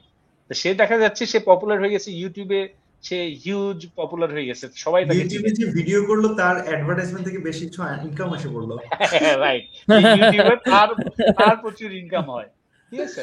তো তার প্রচুর ইনকাম হচ্ছে, কিন্তু যে বিক্রি গরু করছে তার কিন্তু গরু আর বিক্রি হয়নি, এবং প্রচুর এরকম রেকর্ড আছে গরু তারা বিক্রি করতেই পারে। এবং এটা সো ভাই আপনি কি বল মানে এই ব্যাপারটাকে আমরা এটা বুঝতে পারি যে ব্যবসা যেটাই হোক না কেন, এই অ্যাগ্রো হোক মানে গরুর ব্যবসা হোক অথবা যে কোনো ব্যবসায় হোক না কেন, আগে মার্কেটটা বোঝা, আমার সেলিং ক্যাপাবিলিটি কোন মার্কেট সেগমেন্টের জন্য। সবাই তো কিনে, প্রত্যেকটা সেগমেন্টের মানুষই তো কিনে, কিন্তু আমি কার কাছে পার্টিকুলারলি সেল করতে পারবো, আমার মেসেজ এবং ভয়েস কার সাথে বেস্ট স্যুট করে, কার এক্সপেরিয়েন্স বুঝতে পারি, তার জন্য দিতে পারি, সেইটা বোঝা। ডেফিনেটলি, কারণ কি এটা না বুঝে নামাটাই ইয়া হবে না। এবং মানে অনেকে মানে দুইটা দুই রকমের প্রবলেম, যদি আপনার মিল্কিং সেক্টরে আপনি যান সেটার একরকম প্রবলেম, আর যদি আপনি ডেইরি ফ্যাটেনিং সেক্টরে যান সেটা একরকম। ফ্যাটেনিং সেক্টরে হলো কি, আমাদের দেশে সবাই টার্গেট করছে কোরবানিতে। তাহলে কি হলো, কোরবানিটা যদি আপনি টার্গেট করেন, যদি মার্কেটে গরু বেশি হয়ে যায় আপনি বিক্রি করে বিক্রি করতে পারতেছেন এবং আপনার গরুটা রয়ে যাচ্ছে। সো কোরবানিটা সর্ট অফ একটা লটারির মতন, আমার কাছে মনে হয় কোরবানিটা একটা লটারির মতন হয়ে যাচ্ছে। সো এমন কিছু করা উচিত না যেটা একদিনের জন্য, ওই তিনটা দিনে যদি বিক্রি করতে হয় তারপরে আমি বিক্রি করতে পারবো না। আমাদের টার্গেট হওয়া উচিত যে কোনো মানে ফ্যাটেনিং সেক্টরে যে কেউ ফার্মিং করুক, যদি সে সারা বছর বিক্রি করে এক হাজার টাকা লাভও করতে পারে তাহলে সেই লোক কোনোদিন লস করবে না। কিন্তু তার যদি শুধু টার্গেট থাকে যে আমি কোরবানিতেই বিক্রি করব এবং কোরবানিতেই আমি লাভবান, বাট অন্য টাইমে আমি বিক্রি করলে আমার লস হবে, সেই সেক্টর বা সেই গরু তার করা উচিত না। কারণ অন্য টাইমে সে আর বিক্রি করতে পারছে না। কোরবানির দিনে, কোরবানির সময় যদি গরুর দামটা পড়ে যায় তাহলে সে কোরবানির দামেও লস হচ্ছে। তার মানে কোরবানি পার হয়ে গেলে সে তো এমনি লস, সে আর ওই গরু বিক্রি করতে পারবে না। কারণ টার্গেট থাকা উচিত যে সারা বছর কষাইয়ের দামে গরু বিক্রি করতে পারবে, এক হাজার টাকা লাভ হোক, পাঁচশো টাকা লাভ হোক, তাহলে সেই লোক কোনোদিন লসের খাতা যাবে না। লাভ বেশি না হতে পারে বাট লসের খাতা থাকবে না। দারুণ ভাইয়া, এখান থেকে একটা জিনিস কিন্তু নাফিস আমরা শিখলাম, সেটা হচ্ছে যে কন্টিনিউটি এন্ড কনসিস্টেন্সি। কন্টিনিউটি মানে তুই, আমি যদি একটা ব্যাটসম্যানের কথা চিন্তা করি, হ্যাঁ, সে প্রতি ওভারে একটা ছয় মারে, আর আরেকজন ব্যাটসম্যান ছয় বলে পাঁচটা সিঙ্গেল নেয়, এক বলে একটা দুই নেয়, ও কিন্তু টিকে আছে, ও কিন্তু কাজ করে যাচ্ছে। সো অ্যাকচুয়ালি আন্ডারস্ট্যান্ডিং, ঠিক আছে, প্রত্যেকেরই একটা পজিশনিং, মার্কেট পজিশনিংটা ডিফারেন্ট হবে, প্রত্যেকের ব্র্যান্ড মেসেজটা ডিফারেন্ট হবে, প্রপোজিশনটা ডিফারেন্ট হবে, বাট আন্ডারস্ট্যান্ডিং যে একটা কন্টিনিউটি দরকার, কাজের মধ্যে একটা কন্টিনিউটি দরকার। তো ভাইয়া এইখান থেকে একটু আসি যে মানে আসলে একসাথে এতগুলো ইনফরমেশন, আমি জানি না আমাদের অডিয়েন্সরা সবকিছু ঠিকঠাক মতো কনজিউম করতে পারবে কিনা, তাও আলহামদুলিল্লাহ দরকার হলে বারবার দেখে দেখে নেন। আচ্ছা, এখানে আমি একটা জিনিস বলতে চাচ্ছি যে মানে প্রথমে যখন আপনারা এই যে খামার শুরু করলেন, হ্যাঁ, আমি একটু আপনাকে খামারই বলবো, হ্যাঁ, আমি বলবো না এডুকেটেড ফার্মার, এরকম কিছু বলবো না, বা ম্যাথ, আপনি ম্যাথ করাতেন মনে হয় ভাইয়া, আমি আসলে শোন না, বা নাকি আপনি কোন সাবজেক্টটা পড়াতেন যখন মেপল লিফে পড়াতেন? আমি আমি বিবিএতে ছিলাম। ও ম্যাথ, আমি ইয়াতে মেপল লিফ স্কুলে যখন ছিলাম তখন আমি কিন্তু ম্যাথস পড়াতাম।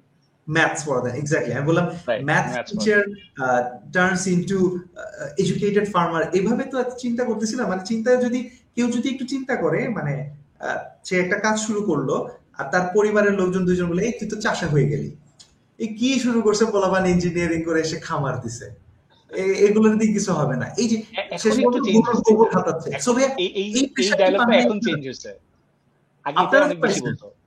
আমরা ওইরকম একটা এক্সপেরিয়েন্স যদি বলতে চান একটু বলেন, আর হাউ টু ওভারকামও একটু বলেন।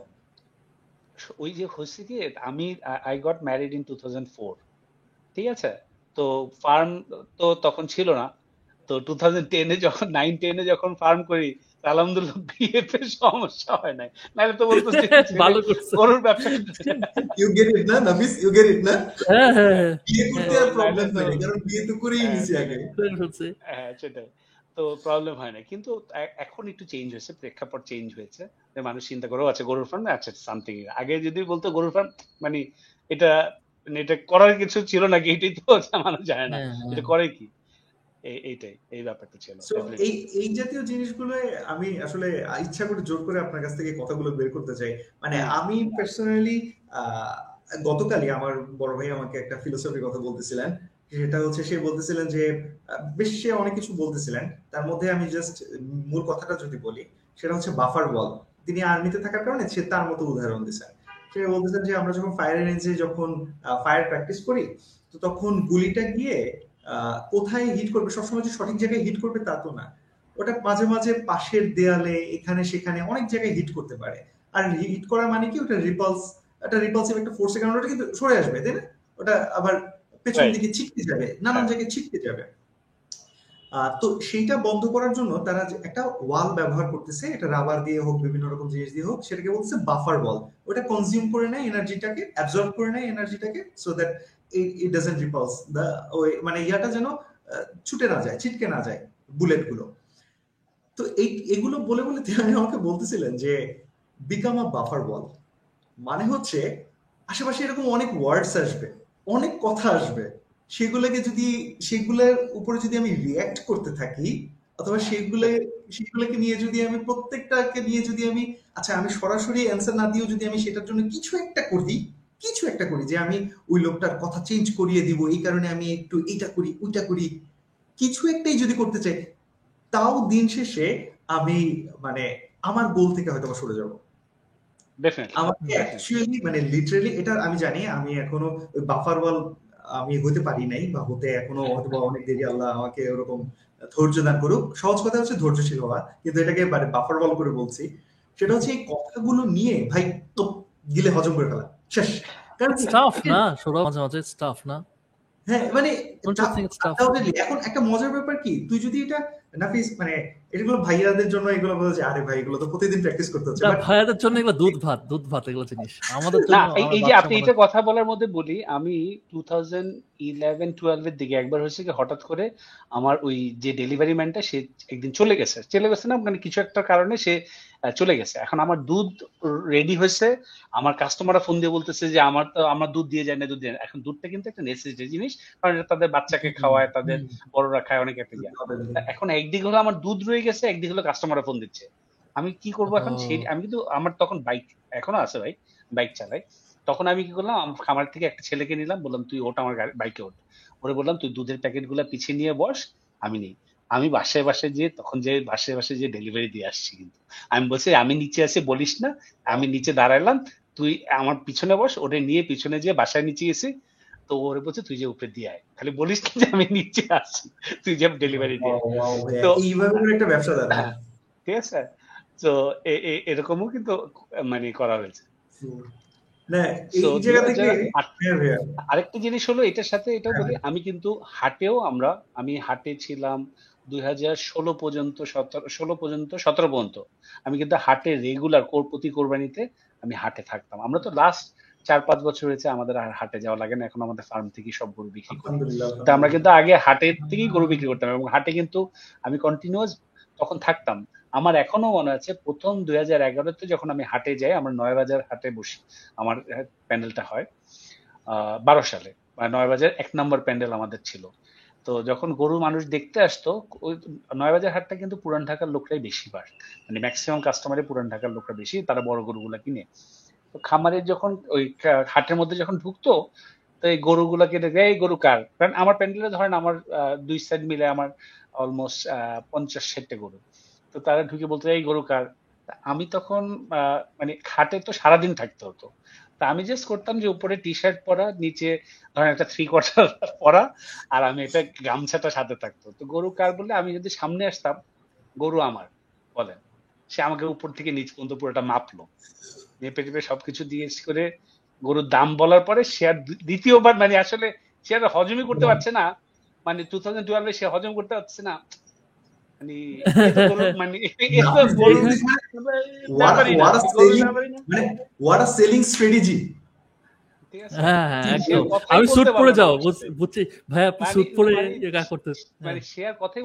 না, মানে এই লোক গরুর মানে এখন সে মানে কথা বলবে, দাম বলবে, কিছু বলবে, সে আর না বলছিল আমি সে একটা দাম বলেন বা দেখেন আমি আরো কয়েকটা গরু দেখাই, সে আর দেখলোই না।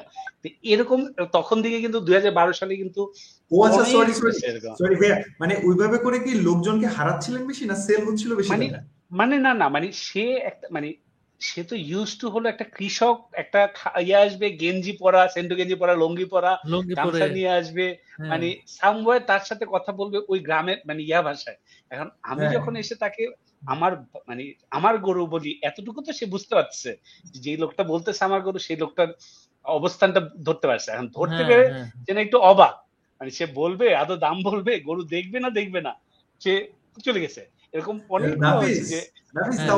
মানে এটা কিন্তু বুঝতে পারলাম যে না ব্লেজার পরে গেলে কিন্তু লাভ হবে না, উল্টা কিন্তু এখানে কিন্তু চলে যাচ্ছে। তার মানে এটা একটু বুঝিস মানে সে যেটা এক্সপেক্ট করছে তার চেয়ে যদি একটু বেশি ডিফারেন্স হয়, এটা করতে পারবে না, এত বড় মাথার বলা নিতে পারে না সে, নিতে পারে না, এটা নিতে পারছে না সে।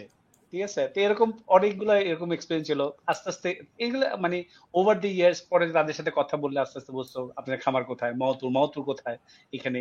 তো আমাদের কাস্টমার অনেক কাস্টমার কিন্তু হাট থেকে আস্তে আস্তে আমাদের খামারে আসছে। খামার তো স্টার্ট করেই আমি খামারে যদি গরু বিক্রি করতাম বিক্রি করতে পারতাম না, কিন্তু হাটে গিয়ে গিয়ে কিন্তু প্রচুর কাস্টমার জেনে আস্তে আস্তে আস্তে আস্তে অনেক খামার হাটের থেকে আস্তে আস্তে খামারে আসে। অনেকে হাটে গিয়েছে বলে আমি বললাম আমার তো সব গরু আনতে পারি না, হাটে আমার জায়গা কম। বলে আরো গরু আছে? হ্যাঁ আছে। কোথায়? মহতুর খামারে। আমি এখন যাবো, যান। সে করে গাড়ি দিয়ে টান দিয়ে সাথে সাথে আমার খামারে চলে যেত। যে খামারে যে দেখতো তখন তার একটা আইডিয়া হতো, পার্সপেক্টিভ, ও আচ্ছা এখানেই খামার, এখানেই গরু করে। তখন তাদের নির্ভর মানে তাদের আমাদের উপরে ভরসাটা বাড়তো। তো এই আস্তে আস্তে তারা কিন্তু খামারি থেকে তখন আর হাটে যেত না। আচ্ছা ঠিক আছে ভাই আমি খামারি আসবো। দেখা যায় হাটে উঠাতাম তো লাস্ট তিন দিন চার দিন বা পাঁচ দিন তার আগেই তারা এসে হাটে মানে খামারে এসে গরু কিনে যেত। এইভাবে গরু কাস্টমার আমরা অ্যাড করেছি। আর ভাইয়া লাস্ট বেশ কয়েক বছর ধরে কিন্তু এখন মানুষ খামারের দিকে বেশি মানে ঝুঁকতেছে, রাইট? এখন কিন্তু প্রেক্ষাপটটা চেঞ্জ হয়ে গেছে। ঢাকা শহরে মানুষরা মানে ডিজিটাল হাট যেহেতু চলে আসছে, মানে অনলাইন যেহেতু গরুর বিক্রিটা মানে বাড়তেছে, মানুষ আর একটু ইজি গোয়িং ই চায়। এখন যাই যে হাটে কাদা মলার মধ্যে যাব, আচ্ছা তার থেকে আমি খামারে যাই। খামারে যে কিনার তো কয়েকটা বেনিফিট আছে। একটা হলো গরুটা আমি প্রথম থেকে অনেকদিন আগে থেকে দেখতে পারবো, গরুটাকে আমার ফ্যামিলিগত নিয়ে ফ্যামিলিকে নিয়ে যে গরুটা আমি কিনতে পারবো, দেখাতে পারবো, বারবার নিয়ে যাওয়ার একটা, হ্যাঁ রাইট। তারপরে গরুটা যদি কোনো প্রবলেম হয়, আমি গরুটা যদি কোনো প্রবলেম হয় আমি খামারের কাছে এটার ইয়া চেতে পারবো, আমি এটা রিপ্লেস চেতে পারবো, আমার অনেকগুলো প্রবলেম সলভ করে দিতে পারবে, বা কোনো একটা প্রবলেম হলো সে এটা রেসপন্সিবিলিটি নিতে। হাটে তো গেলে গরু কিনে ফেললে লাস্ট তিন চার বছর ধরে কিন্তু হাটও খুব একটা জমজমাটার হচ্ছে না, যে কারণে খামারি প্রচুর খামার থেকে গরু কিনতেছে বলে হাটও খুব একটা জমজমাট হচ্ছে না। এই কারণে ঠিক আছে যে মানুষ এখন ইজি গোয়িং, শহরের লোকরা সবাই চায় আমি খামারে যে কিনে নিয়ে আসি, থাকতো গরু, গরুটা কোনো সমস্যা নাই, আমি গরু কোরবানির আগের দিন রাতে নিয়ে আসবো, দুই দিন আগে নিয়ে আসবো, সকালে নিয়ে আসবে, এরকম তাদের সুবিধাগুলো। এই বেনিফিটগুলোর জন্য এখন খামারের মানুষ কিনে। ভাই আমি দুইটা প্রশ্ন আছে আমার কাছে। একটা প্রশ্ন হচ্ছে যে সেটা হইতেছে যে আপনারা এখন তো ধরেন যে একটা চেঞ্জ হইতেছে, ধরেন যে ডিজিটালাইজেশন হচ্ছে, ই কমার্স, এফ কমার্স এগুলো আসতেছে, এটা একটা, এটাকে আপনারা কিভাবে ইন্টিগ্রেট করছেন? কারণ এটা তো একটা অফলাইন বিজনেস, অফলাইনের সাথে অনলাইনের ইন্টিগ্রেশনটা কিভাবে করছেন? That's number one question. Number two question হচ্ছে আপনারা যেহেতু এখানে low margin, low profit margin এখানে, সেই ক্ষেত্রে ওয়েল এখানে অ্যান্সার করছেন যে আপনারা বড় গরু সেল করেন, বাট সেই ক্ষেত্রে যদি বড় গরু যদি কোয়েশ্চেনে না থাকতো বা যারা ছোট গরু ইয়া করতেছে, লো প্রফিট মার্জিন দিয়েও এটা কিভাবে সাস্টেইনেবল করা যাবে বা করে এই ব্যাপারটা? সেকেন্ড কোয়েশ্চেনটা আগে আমি উত্তর দিই। সেটা হলো যে সেকেন্ড কোয়েশ্চেনটা কিন্তু অলরেডি আমি উত্তর দিয়েছি। সেটা হলো কেউ যদি সারা বছর বিক্রি করে যদি মনে করে যে আজকে আমার কাছে একজন গরু কিনতে আসছে, তার কাছে এই গরুটা বিক্রি করে পাঁচশো থেকে এক হাজার টাকা মানে টোটাল গরুতে পাঁচশো থেকে এক হাজার টাকা লাভে আমি বিক্রি করতে পারবো at any moment of time. মনে করেন একটা কষাই কিনতে আসছে, সে বললো যে আপনার গরুটা কিনবো, আপনি দেন। সেই কষাই যদি তার থেকে কিনে নিয়ে যদি ওই যে গরু করতেছে তার যদি পাঁচশো বা এক হাজার টাকা লাভ হয়, তাহলে he should do the business, তাহলে তার হবে কি, তাহলে he can do more profit anytime in the anytime of the year. কোরবানি তো করতে পারবে, নর্মাল টাইমে করতে পারবে, কসাইয়ের কাছে করতে পারবে, বিভিন্ন লোকের কাছে করতে পারবে, ঠিক আছে। সো যারা ছোট গরু করে তারা যদি কম পয়সা মানে প্রফিট কম হোক বাট যে কোনো সময় যদি করতে পারে। হ্যাঁ আমার এখানে ইন্টারনেট একটু ইয়া করছে, একটু ডিস্টার্ব দিছে। আপনি বলতেছিলেন যে সেকেন্ড সেকেন্ডটা থেকে আপনি বলতেছিলেন একটু প্লিজ, রাইট? সেকেন্ড আমি সেকেন্ড কোয়েশ্চেনটা আবার বলি। সেটা হলো সেকেন্ড কোয়েশ্চেনটার উত্তর একবার কিন্তু অলরেডি যেটা দিয়েছি, সেটা হলো কেউ যদি ছোট গরু করে এবং সেটা যদি সে যে কোনো সময় বিক্রি করে প্রফিট করতে পারে। মনে করেন একটা কসাই এসে বললো ভাই আমি আপনার গরুটা কিনবো, কত দিবেন? এই কসাইটা তার দামাদামি করে কসাইটা কিনলো এবং ওই কেনাতে সে যদি পাঁচশো থেকে এক হাজার টাকা লাভ হয়, তাহলে হি শুড ডু দিস, মানে he should continue the business এবং ছোট গরু করা উচিত। কিন্তু তার ওই কসাইয়ের কাছে বিক্রি করে লাভ হবে না, কারণ সে কোরবানির জন্য শুধু বসেছিল। তাহলে তাদের ছোট গরু বা তাদের গরুর ব্যবসা করাটা মানে অ্যাটলিস্ট প্যাটার্নিং ব্যবসাটা করা উচিত হবে না। এখানে ভাই আপনি বলতেছেন যে যদি গোলটা থাকে যে কসাইয়ের কাছে বিক্রি করি, রাইট? এটা বলছেন আপনি, মানে কসাই বলতে এনিওয়ার মানে কসাই ইজ নট দ্য মানে মানে বায়ার বলছে, মানে আমি বলতে চাচ্ছি যে কোনো সময় তো গরু কারা কিনে সাধারণত, আইদার আপনার একটা পার্টিকুলার কোনো দাওয়াত আকিকা কিছু থাকার বাবাদা কনভেনশন সেন্টার এগুলো তো লাগে, কনভেনশন সেন্টার কিংবা একটা কসাই এসে বলে আমার মাংস লাগবে আমি গরু কিনবো, তো ওই কসাই হলো ম্যাক্সিমাম বড় ইউজার মানে বড় কাস্টমার সারা বছর। তো কসাইয়ের কাছে বিক্রি করে যদি আমি পাঁচশো এক হাজার টাকা লাভ করতে পারি সব খরচ দিয়ে, ঠিক আছে, তাহলে I should continue the business with small cow. এখানে এখানে ভাইয়া পাঁচশো এক হাজার টাকা যেটা বলতেছেন এটা কত টাইম পিরিয়ডে এবং এটা কি পার গরুর হিসেবে টাইম পিরিয়ড? হ্যাঁ, পার মানে পার গরুতেই টাইম পিরিয়ডটা বলতে বুঝাচ্ছি। ধরেন গরুটা আপনি তিন মাস রাখলেন, গরুটার পিছনে সব খরচ দিয়ে সব কিছু দিয়ে, এখানে আসলে ডিটেলস বললে মানে কনফিউজ হতে পারে, এই কারণে আমি শর্টে বলছি।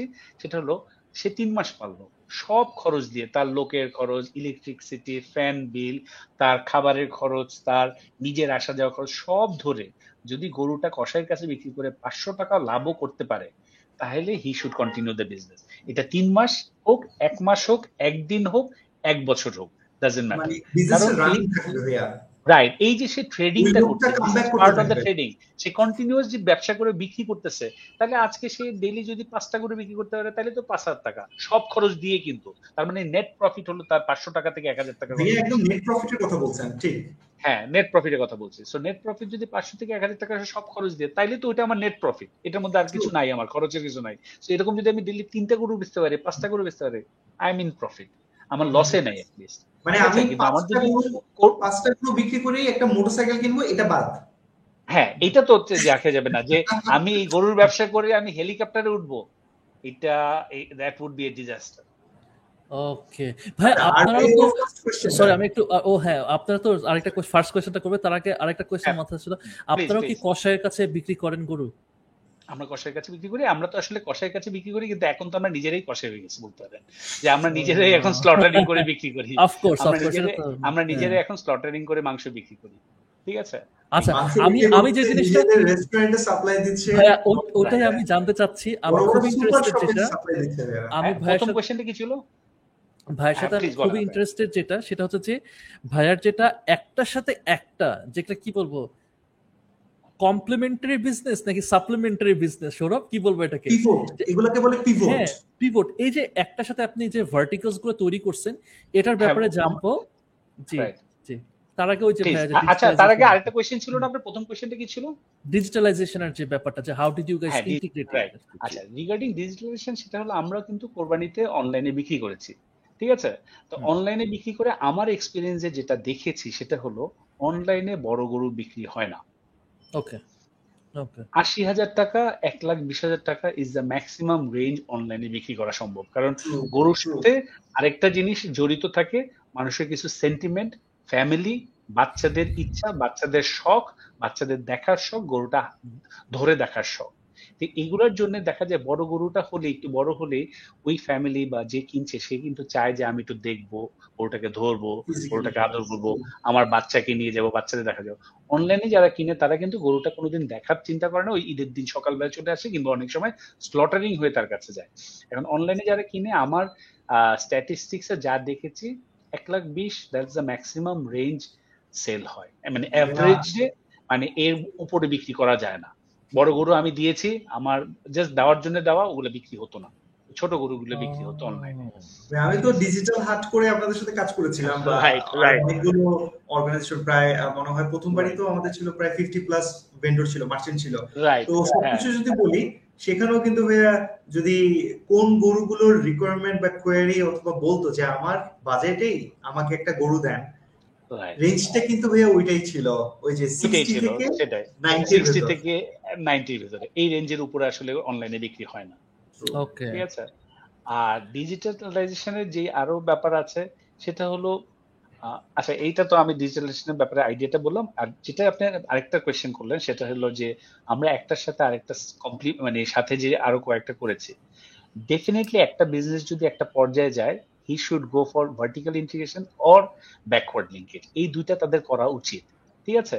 তা আমরা আমার এক্সপিরিয়েন্সটা হয়েছে আমাদের অ্যাগ্রো বেস গরুর সেক্টরে, আমি কিন্তু সেটা ফরওয়ার্ড লিঙ্কেজও করেছি, ব্যাকওয়ার্ড লিঙ্কেজও আমরা করেছি। ফরওয়ার্ড লিঙ্কেজ কি, আমার গরুগুলোর মাংস আমি আমার রেস্টুরেন্টে এখন ইউজ করতে পারি, আমার গরুগুলোর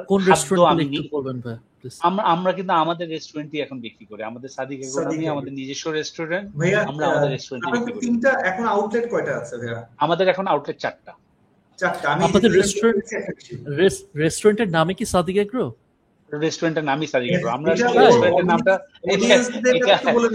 নাফিস রাজশাহীতে বেশি থাকে দেখে ও বুঝতে পারতেছে না যে ঢাকায় সরি সরি কি জিনিস। আচ্ছা আচ্ছা না সরি, তো আমাদের না ইটস ওকে। আমাদের সাদিক এগ্রো রাখার কারণ ছিল, সেটা হলো আমাদের কয়েকটা নাম ছিল, আমাদের শাহী মিঠাই নামে একটা ছিল, তারপরে রেস্টুরেন্টের নাম ছিল শাহীখানা। বাট আমরা পরে যে দেখলাম যে আসলে দুই তিনটা চারটা ব্র্যান্ড যদি করি এগুলাকে পপুলার করতে আমাদের ডিফিকাল্ট হবে। আর মানুষ যেহেতু এক পর্যায়ে সাদিক এগ্রোটাকে খুব পপুলার হয়ে গেছে, মানুষ চিনে গেছে সাদিক এগ্রোটাকে, এটা আমার জন্য ব্র্যান্ড হিসাবে দাঁড়া করানো ইজিয়ার। আর আমি যদি সাদিক এগ্রো ব্র্যান্ড হিসাবে দাঁড়া করাতে পারি, এটা আমি বললেই মানে ও আচ্ছা এটাই সেই সাদিক। আমরা তার জন্য সব চেঞ্জ করি, আমাদের কিন্তু মিষ্টিও আছে, আমাদের নিজস্ব মিষ্টি আর আমাদের ইয়া শাহী মিঠাই নামে ছিল, আমরা কিন্তু ওটাকেও চেঞ্জ করে এখন সাদিক এগ্রোতে নিয়ে আসছি। পুরোটাকে রেস্টুরেন্ট, মিষ্টি, বেকারি সব একটা নামে নিয়ে আসছি, পুরোটা সাদিক এগ্রো। মানে আমার এটা কি ছিল ভাইয়াদের বেকারি আইটেম গুলো মনে হয় মানে আমি বসে বসে একটার পর একটা টেস্ট করেছি। তারপর এটা তো হচ্ছে আমরা ইমরান ভাইয়ের কথা বলি, আরেকটা ইমরান ভাইয়া কিন্তু আছে, শাহ ইমরান ভাই, তাই না? মানে ডিজিটালটা দেখে আপনাদের, তাই না? সো সে বেসিক্যালি আমাদের ইয়ার সিইও, হ্যাঁ পুরো সিইও। তো শাহী ইমরান ভাইয়ার সাথে দেখা করা বা নানান সময় বসার সময় কিন্তু কখনো সমোচা খাচ্ছি, ভাইয়াদের প্রত্যেকটা প্রোডাক্ট তোর কাছে মনে হবে কি বুঝছিস মানে এটা ভাই মানে এটার সাথে অন্য কিছু একটা হয়েছে, মানে এটা নর্মাল ভাবে বানায় নাই। তুই যদি সমোচা খাস মানে তোর কাছে মনে হবে যে এটার ভেতরে যা ইচ্ছা মতো এরা দিছে তোর কাছে। তুই যদি সিঙ্গারাটা বেশ পপুলার, আলহামদুলিল্লাহ সিঙ্গারাটা বেশ পপুলার আমাদের। আচ্ছা এটা কোথায় ভাই? এটা এটা আমি আমি তো এখন এটা খাইতে হবে আমাদের ওয়ারিতে বুটি গরু, আমরা বুটি গরু বুটি হচ্ছে কাচ্ছি, যেটা এটা ইউনিক, আমরাই প্রথম স্টার্ট করি, রাইট? এটা প্রথম আমরাই স্টার্ট করি। একটা হলো ওয়ারিতে, একটা হলো তেজগাঁ লিংক রোডে, একটা হলো জাহাঙ্গীর গেট, ওই যে যেখানে আপনার ক্যাপ্টেন্স বোর্ড আছে না, ক্যাপ্টেন্স বোর্ডের ওখানে, আর আরেকটা হলো আমাদের মাউন্ট বোর্ড, চিনতে পারছেন? হ্যাঁ ক্যাপ্টেন্স বোর্ড মাউন্ট হবে। আচ্ছা মাঝখানে জায়গাটা আমাকে নিয়ে যাও। এদের বেশ অনেকগুলো ড্রিঙ্কস আছে তুই জানিস, ক্যান করা কিরকম ড্রিঙ্ক মানে তুই পেস্তা বাদাম মানে নানান রকমের শরবতের কথা বলছি, পেস্তা বাদাম শরবত বা না মানে ওটা কি পেস্তা বাদাম শরবত বলবো ভাইয়া? পেস্তা বাদাম শরবত, পেস্তা বাদাম শরবত বলবি তো, হ্যাঁ। তো ওইটা তুই পেস্তা বাদাম শরবত নরমালি কিভাবে খাস? গ্লাসে করে না, ওটা তুই ক্যান পুরো ক্যান জাকারে পাচ্ছিস, মানে সব স্টাইলিশ ব্যাপার স্যাপার। অ্যামেজিং মাশাআল্লাহ। আর তুই নেক্সট টাইম ঢাকা আসলে আমি তোকে সাদিক এগ্রোতে, আর স্পন্সর্ড বাই জেনিথ ভাই। তো যেটা বলছিলাম সেটা হলো যে আমরা কিন্তু ভার্টিক্যাল ইন্টিগ্রেশনও করেছি, ব্যাকওয়ার্ড লিঙ্কেজও করেছি। ব্যাকওয়ার্ড লিঙ্কেজে কি আমার খাদ্য গো খাদ্য কিন্তু আমরা নিজেরাই এখন প্রোডাকশন করি, ঠিক আছে? এখন আমরা নিজেদের খাদ্য করেছি। তো এই জিনিসগুলো আমরা একটার একটার সাথে অ্যাড মানে যে যেটাতে থাকে সেটাতে সে এক্সেল করলে তারপরের জিনিসটা তার আইদার ব্যাকওয়ার্ডে যাওয়া উচিত নাহলে ফরওয়ার্ড লিঙ্কেজ অ্যাড করা উচিত। এখানে একটা আমার কোশ্চেন রাখা ছিল, এখানে একটা কোশ্চেন রাখা ছিল, আপনি মাত্র ফুডের কথা বললেন দেখে আমি বলতে হচ্ছে, সেটা হচ্ছে যে মানে আপনি যেটা বলছেন যে যে বিজনেসটা করব এটার সাপ্লাই চেইনটার দিকে একটু মনোযোগ দেয়া, ফরওয়ার্ড দেখো কিন্তু হ্যাঁ। কিন্তু একটা জিনিস কি আবার এটার সাথে ধরেন আপনি আপনি একটা গরুর ফার্ম করলেন, ত্রিশ লাখ টাকা খরচ করে বিশ লাখ টাকা করে, আপনি এখন গরু আছে ধরেন টোটাল পনেরোটা বিশটা বা আপনার পনেরোটা গরু আছে, তারপরে খরচ করছেন, আপনার ওয়ার্কিং ক্যাপিটাল আছে। এখন আপনি এখন যদি চিন্তা করেন যে আমি এটা ফরওয়ার্ড লিঙ্কেজে যাবো কিংবা ব্যাকওয়ার্ড লিঙ্কে যাই, আপনি কিন্তু প্রবলেমে পড়বেন, ঠিক আছে? কারণ আপনার ওই ক্যাপিটাল ইনভেস্টমেন্ট করতে গেলে ফরওয়ার্ড মানে ক্যাপিটাল ইনভেস্ট করতে গেলে আপনি সেটা হবে না। আর ফরওয়ার্ড লিঙ্কেজ করেই কিন্তু আপনি কাভার করতে পারবেন না, কারণ মানে ওইখানে আরো অনেক নতুন নতুন প্রবলেম আছে, ওটা ডিটেইলস বলতে গেলে ইয়া হয়ে যাবে। বাট একটা পর্যায়ে যাওয়ার পরে যখন আপনার সেলফ সাস্টেইন আছেন, আপনার গরু মাংস বিক্রি হচ্ছে, এটা হচ্ছে একটা একটা করে। আমরা কিন্তু গরু অনলাইনে মাংস বিক্রি বা খাবারে গিয়েছি কিন্তু কবে জানেন? কোভিড লকডাউন দিল কয় তারিখে? মার্চ মাসের পঁচিশ তারিখে মনে হয় লকডাউন দিল, মার্চের পঁচিশ তারিখে ডিক্লেয়ার দিল। আমরা মার্চ এপ্রিলের দশ তারিখের দিকে প্রথম আমরা অনলাইন করে অনলাইনে আমরা দুধ বিক্রি স্টার্ট করলাম। মানে যেটা হলো লকডাউন দেওয়ার পরে কিন্তু দুধ বিক্রি করা বন্ধ হয়ে গেল। আমি দুধ বিক্রি করতে পারছিলাম না। আমার ডেইলি বারোশো কেজি দুধ আই হ্যাভ মানে I have nothing to do. দুধ তখন বিশ টাকা কেজিও বিক্রি হচ্ছে না, যেখানে আশি টাকা দুধের দাম সেই বিশ টাকাও আমি বিক্রি করতে পারছি না। আমি প্রচুর পরিমাণে ঢাকার বিভিন্ন জায়গায় ফ্রিতে দিয়ে মানুষের নষ্ট না করে বিভিন্ন মানুষ খেয়ে ফেলুক। আমার কিন্তু প্রায় এক সপ্তাহের মতন আমি দুধ কিচ্ছু করা ছিল না। তারপরে কি করলাম, অনলাইনে দিয়ে আমরা বিক্রি করা শুরু করলাম। আলহামদুলিল্লাহ একদিকে লকডাউন ছিল, একদিকে অনলাইনে দিলাম, মানুষ বাসার থেকে বের করতে বেরোতে পারছে না, রাস্তাঘাট খালি। আমি আমার কাভার ভ্যান দিয়ে ফুল ফ্লেজেডলি আমি কাভার ভ্যান দিয়ে দুধ ডেলিভারি, তখন তো সব ফাঁকা, একদম ফাস্ট ডেলিভারি, একদম ফাঁকা ফাস্ট ডেলিভারি, একদম ফাস্ট ডেলিভারি মজা। এবং আমার ওই দুধ বিক্রি হলো আমার প্রথম, তখনও কিন্তু আমার রেস্টুরেন্ট নাই, আমার ইয়া নাই, ঠিক আছে। তারপরে আমি দুধ বিক্রি করার পরে কি শুরু করলাম, আচ্ছা দুধ তো বিক্রি হচ্ছে, তাহলে এখন মাংস বিক্রি করি, শুরু করলাম মাংস বিক্রি। অনলাইনে ডেলিভারি করার কি সব অনলাইনে অনলাইনে অর্ডার নিচ্ছি, ফেসবুকে অর্ডার নিচ্ছি। আমাদের একটা ওয়েবসাইট অনেক আগে ডিজিটাল হাট হওয়ারও বছর দুয়েক আগে আমাদের একটা ওয়েবসাইট করা ছিল, কিন্তু ওয়েবসাইটটা আমরা রানিং ছিল না, কারণ ওয়েবসাইট কি অর্ডার করতো না, কিছু না। এই অনলাইন যখনই দেখলাম যে কোভিড স্টার্ট হলো, ওয়েবসাইটকে তাড়াতাড়ি রেডি রেডি করে সবকিছু করে ওয়েবসাইটে বিক্রি শুরু করলাম। ওয়েবসাইট বিক্রি শুরু হলো, ফেসবুকে বিক্রি শুরু হলো। এই মাংস মাংস ওয়াজ দ্য সেকেন্ড আইটেম। যখন মাংস বিক্রি শুরু হলো, দেখলাম যে মানুষ তো ভালোই অর্ডার করতেছে মাংস, ঠিক আছে তাহলে আমরা একটা খাবার করি। এই একটা খাবার আইটেম শুরু করলাম, কাচ্চি করি বা তেহারি করি, এটা বিক্রি হলো।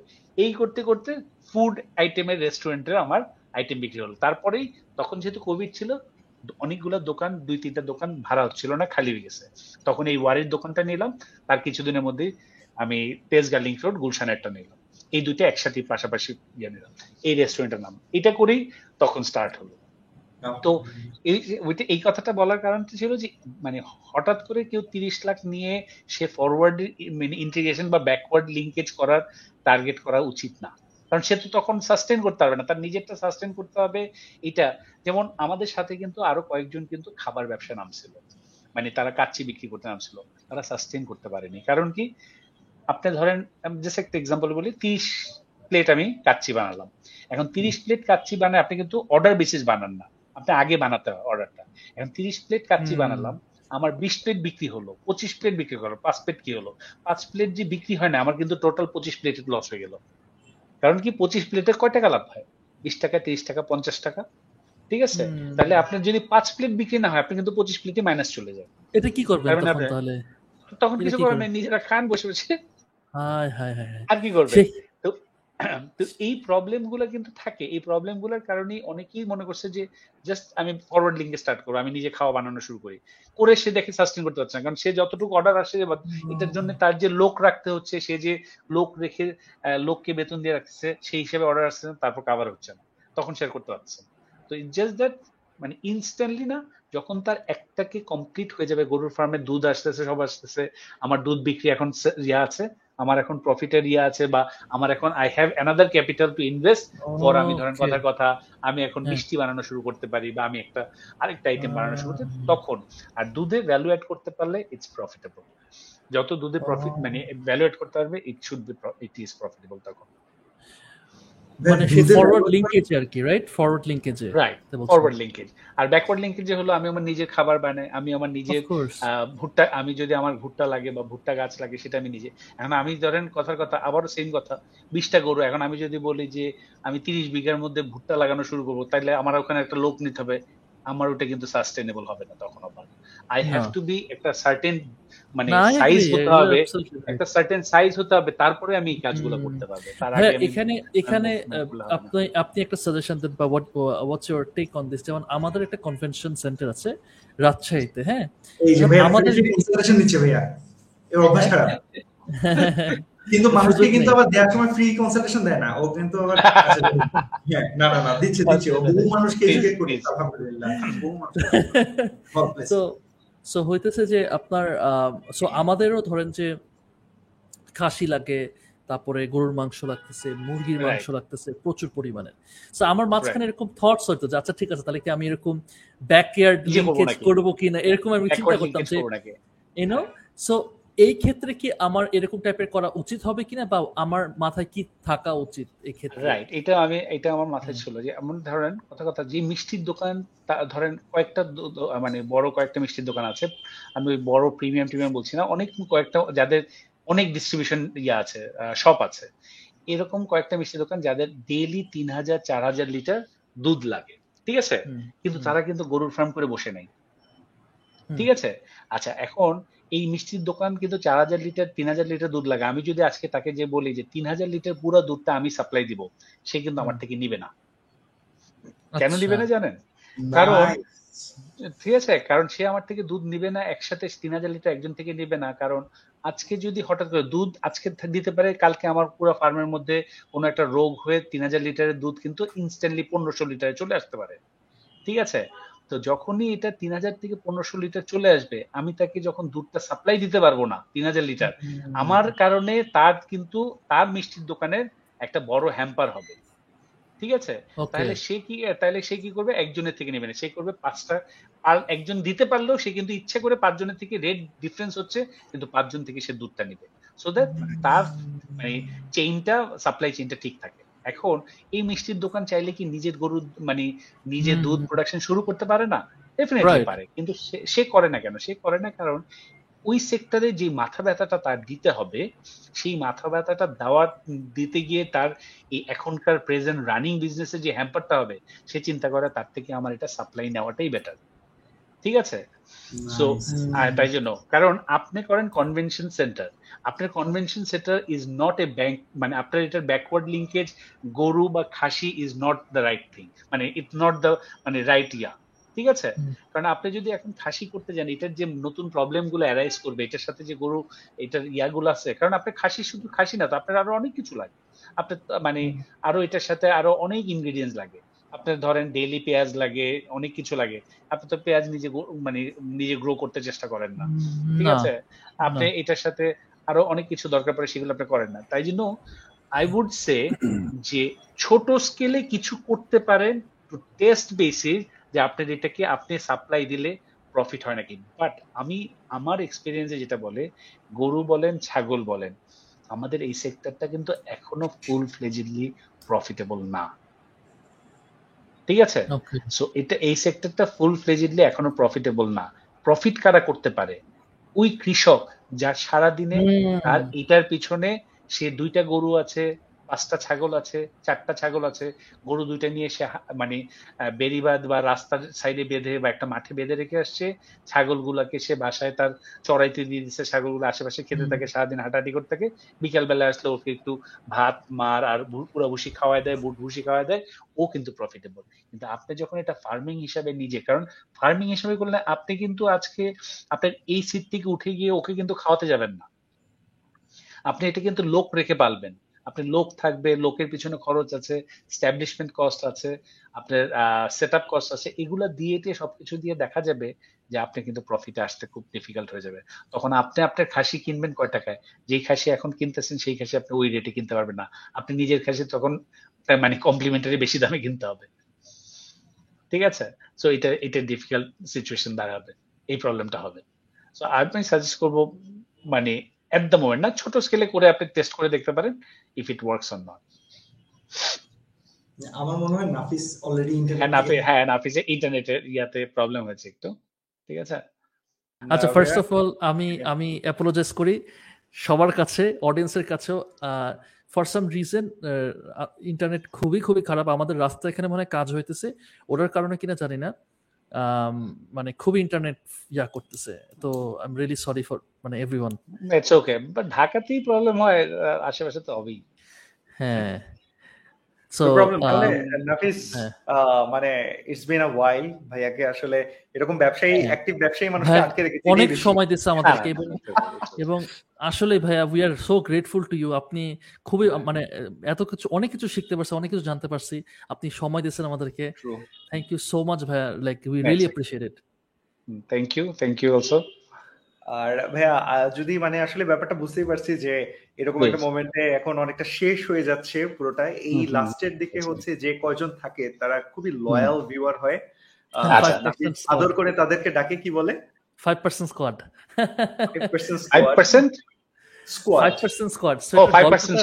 ফাইভ পার্সেন্ট মানে এটা গল্পটা বুঝছেন ভাই, মানে অডিয়েন্স রিটেনশনটা গ্রাফ আছে একটা, সো লাস্টের দিকে মাত্র ফাইভ পার্সেন্ট দেখে। তো ভাইয়া এই ফাইভ পার্সেন্ট স্কোয়াডের জন্য আপনি যদি মানে আপনার সেই আপনার ভেতর থেকে যদি একদম আর কোনো কোনো ফিল্টার না কিছু না, যে ভাই বা বোন বলে আমি রাইট আমি এই সেক্টর নিয়ে বলে ওভারঅল একটা জিনিস বলি টোটালি। প্লিজ ভাই একটু রিকোয়েস্ট করব যে একটু লাউড বলেন, একটু আমার আমারটা শোনা যাচ্ছে? হ্যাঁ এখন শোনা যায়। আচ্ছা আমি যেটা বলতে চাচ্ছি সেটা হলো মানে সেক্টরটা নিয়ে না বলে একদম মানে গরুর সেক্টর না বলে আমি টোটাল বলি। ফার্স্ট অফ অল আমরা আসলে বাকি দশজনকে দেখে জাম্প করা উচিত না, এবং যেটা হয় এটা কিন্তু শেয়ার মার্কেটের মতন কিছুটা।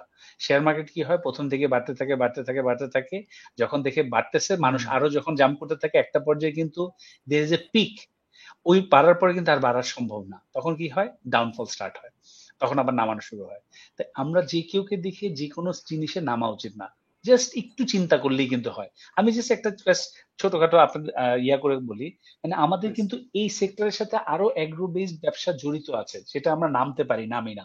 এবং আমার নিজেরই কিন্তু সত্যি কথা বলতে আমার অনেকদিন ধরে ইচ্ছা ইচ্ছা আছে যে অর্গ্যানিক সার, দ্যাট ইজ আমার গোবর থেকে সার হয়, সেই সার আমরা ব্যবসা করি না কেন, ঠিক আছে? আমরা গরুর সার কিন্তু এই যে মাঠে আপনার কিন্তু এখন এই এই লাস্ট দুই বছর কোভিড হওয়াতে কিন্তু প্রচুর লোক গার্ডেনিং এ নেমে গেছে, এটা একটা নতুন ট্রেন্ড স্টার্ট হয়েছে গার্ডেনিং এ, এবং যারাই গার্ডেনিং করে তাদেরই কিন্তু গোবর সার মানে অর্গানিক গোবর সার দরকার পড়ে, ঠিক আছে? তো এই গোবর সারটা কিন্তু আমরা যারা গরুর খামার করি আমাদের কিন্তু একটা হেডেক, আমাদের একটা মাথা ব্যথা বলতে পারেন, সার কিন্তু একটা মানে গরুর গোবর কিন্তু একটা মাথা ব্যথা। এটাকে ফেল ফেলবো কিভাবে, এটাকে সরাবো কিভাবে, এটাকে রাখবো কিভাবে, এটাকে নিয়ে কার কেউ ড্রেনে ফেলতে দেয় না, কেউ পুকুরে ফেলতে দেয় না, কেউ মাঠে ফেলতে দেয় না, কেউ রাখতে দেয় না, কিচ্ছু করতে দেয় না। এটা সব গরুর খামারের কিন্তু একটা মাথা ব্যথা এটা এটাকে নিয়ে, কিন্তু এটাই কিন্তু গরুর একটা জিনিস ফেলা যায় না। আমি কিছুদিন আগে খোঁজ নিয়ে দেখলাম যে গরুর হাড্ডি ইজ এ হিউজ মার্কেট। আমি কিছু খোঁজ খবর নিলাম যে একটা কাজ করি, আমি হাড্ডিটাকে ক্রাস্ট মানে হাড্ডি, কিন্তু পরে খোঁজ নিয়ে দেখি মেশিনারি তো আনতে পারবো, কিন্তু হাড্ডি কালেকশন করতে গিয়ে দেখি এটা তো হাতে গোনা ঢাকা সিট বাংলাদেশে চার পাঁচটা কোম্পানি আছে যারা এই হাড্ডিটাকে কালেকশন করা, তাদের এটা ফুল একটা মানে আগের থেকে অ্যাডভান্স দাদন দেওয়া আছে, এবং এই হাড্ডিটা তারাই কালেক্ট করে নিয়ে যায়। আমি চাইলেও মার্কেট থেকে একটা হাড্ডি টুকরা নিয়ে আসতে পারবো না, ঠিক আছে? ওই আমার খামারের যে একটা গরু কিনে ওই গরু ওই গরুর হাড্ডি ছাড়া একটা হাড্ডি পাবো না। তা আমি পরে দেখলাম যে এই সেক্টরটা তাদের সাথে কন্ট্রোল। তো এরকম কিন্তু আরো অনেক জিনিস আছে, আমরা এই গরুর গোবর থেকে সার করে একটা নিশ মার্কেট কিন্তু, বাট মার্কেট ইজ দেয়ার। আমরা গোবর সার করে প্যাকেট করে আমরা কিন্তু বিক্রি করতে পারি। আমরা অনেক এই সার কিন্তু ইটস ইটস লাইক মানে মানে ওয়ার্থলেস আমরা বলতে পারি, মানে এটার কোনো দামই নাই। সার কিনতে আপনি যে কেউকে যদি বলেন যে ভাই আমি তোমার সার নিয়ে যাব, খালি আমার লোক এসে উঠাই নিয়ে যাবে, ও বলবে ভাই তোমার লোক দিয়ে উঠাই নিয়ে যাও, তোমাকে আমি দোয়াও দিব সাথে, তুমি আমার গোবর গুলা যদি নিয়ে যাও, ঠিক আছে? সারের দাম এত কম যে এটা ক্যারিং কস্ট দাম বেশি, কিন্তু সারের দাম কিন্তু খুব একটা বেশি না, সারের ব্যবসা করতে পারে। নট অনলি দ্যাট, আমরা মানে আমি জাস্ট এক্সাম্পল হিসেবে কথা বলছি, সার থেকে কিন্তু বিকিউটিং মেশিন, আপনার নাম শুনেছেন নাকি আমি জানি না, বাংলাদেশে মফস্বলে যেসব জায়গায় গ্যাস নেয় ওরা কিন্তু এক পদের লাকড়ি ব্যবহার করে, যেটা তুষ দিয়ে আপনার তুষ দিয়ে বানানো হয়, ঠিক আছে? এরকম আপনার হেক্সাগোনাল শেপ হয়, লম্বা হেক্সাগোনাল শেপ হয়। এই এই গোবরের সার উইথ কিছু তুষ আর কিছু কয়লা মানে কয়লার গুঁড়া বিষয়ে আমরা কিন্তু সেই বিকিউটিং মেশিন দিয়ে আমরা কিন্তু এই লাকড়িটা বানাতে পারি। এটা কিন্তু বিভিন্ন মফস্বলে, বাংলাদেশের সব মফস্বলে কিন্তু এখনো গ্যাস পৌঁছায় নাই, সিলিন্ডার পৌঁছায় নাই, ওইসব জায়গায় কিন্তু একটা মার্কেট আছে এখন, তার ওই ভিশনটা দেখে সে করতে পারে। এরকম এই দুটো এক্সাম্পল আমি ডিফারেন্ট মানে আউট অফ দ্য ইয়ার থেকে বলতে চাচ্ছি এই কারণেই যে এরকম আরো হাজার জিনিস আছে, তারা চিন্তা করলে তারা বের করতে পারবে। জাস্ট বিকজ গরুর ব্যবসায় নামতে হবে ডাজন্ট ম্যাটার, গরুর সাইডে আরো অনেক ব্যবসা আছে সেগুলোতে নামতে পারেন, ঠিক আছে?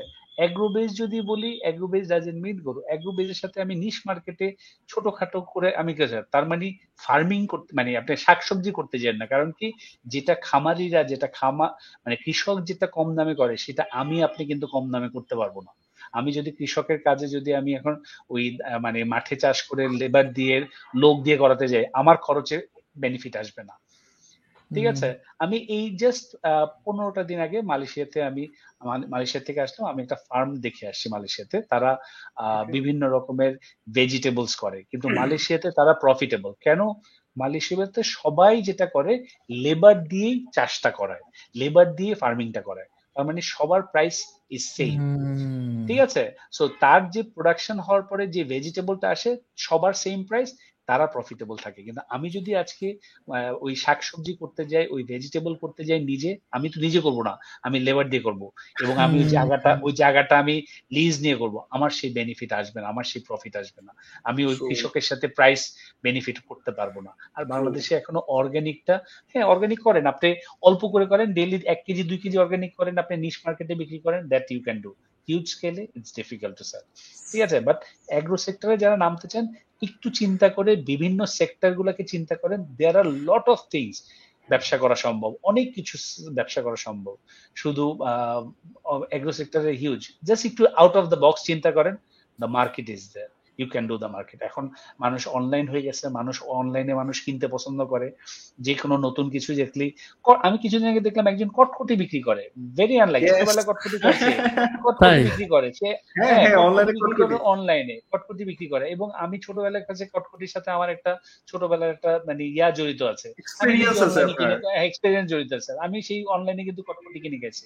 এই কটকটি যে মার্কেট করা যায়, মানে আমি চিন্তা করছি, এই লোক চিন্তা করছে যে কটকটি মার্কেট আমি করবো, কটকটি বানাতে পারি, আমি কটকটি ধরবো, সে কিন্তু কটকটি বিক্রি করছে, ভালো দামে বিক্রি করতেছে, ঠিক আছে, সে করতেছে। তো এক একজন, এখন সবাই যে কটকটির ব্যবসায় নামে দিলে তাহলে ওই লোকটার আনলাম আমিও বলবো, ঠিক আছে।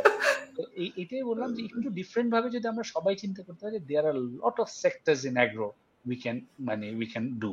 এবং সবাই এটার মধ্যে মানে ইটস এ ফিফটি মানে আমাদের অ্যাগ্রো সেক্টর বাংলাদেশে হলো fifty billion dollar GDP agro সেক্টরে, ঠিক আছে। তো fifty billion dollar GDP, right, that's huge, huge, ঠিক আছে।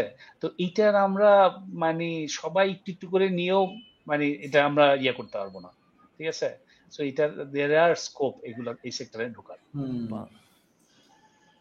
আলহামদুলিল্লাহ, আলহামদুলিল্লাহ, মানে ইট ওয়াজ আ গ্রেট গ্রেট মানে কি বলবো, great what I can say opportunity for us as well as for the audience. Fifty billion ডলারের মধ্যে মানে আমি ফর্টি বিলিয়ন ডলার, না না না, আমি এই সেক্টরে না, এই যে এই ফিফটি বিলিয়ন ডলার বলতে পারছি কারণ আমি খুব রিসেন্টলি সাজ্জাদ ভাইকে অনেক আগে বলেছিলাম যে আমি একটা নতুন জিনিস করছি, এখন আজকে বলবো না কি করছি, বাট নতুন একটা জিনিস অ্যাগ্রো সেক্টরে নিয়ে নামতেছে। আই হোপ যে আমরা একটা ডিফারেন্ট কিছু নিয়ে, ডিফারেন্ট টেস্ট নিয়ে, ডিফারেন্ট একটা সেক্টরকে আমরা এই আমরা এক সেক্টরে নামতে পারি। সো আমরাও এরকম নতুন নতুন চিন্তা করছি এই এই এই ইয়া নিয়ে, টেকনোলজি নিয়ে, ইন্টারনেট নিয়ে, আমরা এগুলো নিয়ে চিন্তা করে আমরা একটা সেক্টরে। নাফিস, একটা জিনিস একটু দেখ যে ভাইয়া কিন্তু বলছে না যে আমার আমি একটা বাড়ি বানাইছি, এখন এখান থেকে ভাড়া পাইতে পাইতে পাইতে পাইতে আমি শেষ হয়ে যাব, ব্যাপারটা এরকম না। তিনি বলছে দেখ, তারা কিন্তু মানে নিয়মিত অ্যাডাপ্ট করতেছেন এবং সবসময় চিন্তা করছেন, মানে a true businessman should never stop being a businessman, মানে তার ভেতরে এন্টারপ্রেনারশিপটা সবসময় তাকে ক্ষুধার্ত রাখে। যে আর ইয়াং এন্টারপ্রেনার যারা, তাদের জন্য কিন্তু আরেকটা জিনিস হলো দে, আমাদের তো একটু মিডল এজে চলে আসছে আমরা, ইয়াং এন্টারপ্রেনারদের কিন্তু সুযোগ আছে, ভুল করার সুযোগ আছে, কারণ তারা ভুল করে তারা নতুন করতে পারবে এবং তাদেরই ভুল করার সময়, ঠিক আছে। না ভাই, আমি ইমরান ভাইকে যেভাবে দেখছি, বা ইমরান ভাই দেশের বাইরে আছে, একটা ইয়াতে আছে, আল্লাহ তাআলা গতকাল গতকাল আসছে বাংলাদেশে। হ্যাঁ, না আই ওয়াজ থিংকিং যে দুইজন, ও আচ্ছা দুইজনকে একসাথে পেলে তো খবরই আসছিল এখানে। মানে ইমরান ইমরান ভাইকে আমার কাছে মনে হয়, যদিও উনি আলহামদুলিল্লাহ অনেক মানে আপনারা একসাথে বিজনেস করছেন, প্লাস বাংলাদেশ ডেইরি ফার্মার্স অ্যাসোসিয়েশনের মধ্যে এরকম বড় একটা অ্যাসোসিয়েশন লিড করতেছে, গ্রেট। কিন্তু ইউথ মানে তার ভেতরে ইউথফুলনেস এর কমতি ভাই কোথাও আমি দেখি না, আলহামদুলিল্লাহ, as well as you. So নিজেকে প্লিজ এই ইউথের ওই মানে আমাদের যে একটা মজা আর কি বলবো ইয়ে আছে, বাউন্ডারি আছে, এটা থেকে বাইরে চিন্তা করেন না, you are youthful as well, সবাই আমরা আলহামদুলিল্লাহ। আর Nafis, now it's your time, ভাইয়ার সাথে লাস্ট আর কিছু বলা থাকলে। না ভাইয়া, আমার আমি তো মানে খুবই মানে এত কিছু জানতে পারছি। আমার ফাদারের অ্যাকচুয়ালি আমরা যখন, সৌরভ তো জানিস, তোকে বলছিলাম, আমি যখন অনেক ছোট ছিলাম তো আমাদের ফাদারের হইতেছে এরকম ডেইরি ফার্ম ছিল আর কি, ইউনো মানে ক্যাটল ফার্ম ছিল আর কি, গরুর আর কি, বাট ইট আমাদের লস প্রজেক্ট ছিল, কমপ্লিটলি লস প্রজেক্ট। সো তখন এরকম দেখছি অনেকগুলা গরু ছিল, ইউনো প্রবাবলি অস্ট্রেলিয়ান ব্রিড সম্ভবত, তখন এগুলা এরকম ইয়া ছিল আর কি। সো আমার সবসময় ছোট থেকে আমার একটা নোশন ছিল যে গরুর ব্যবসা মানে এটা হচ্ছে একটা লস প্রজেক্ট, এই এই ফিলোসফিতে বড় হয়েছে। আজকে আমার কথা তো তাই মন, আমার কথা তো না না না, he has an example in front of him.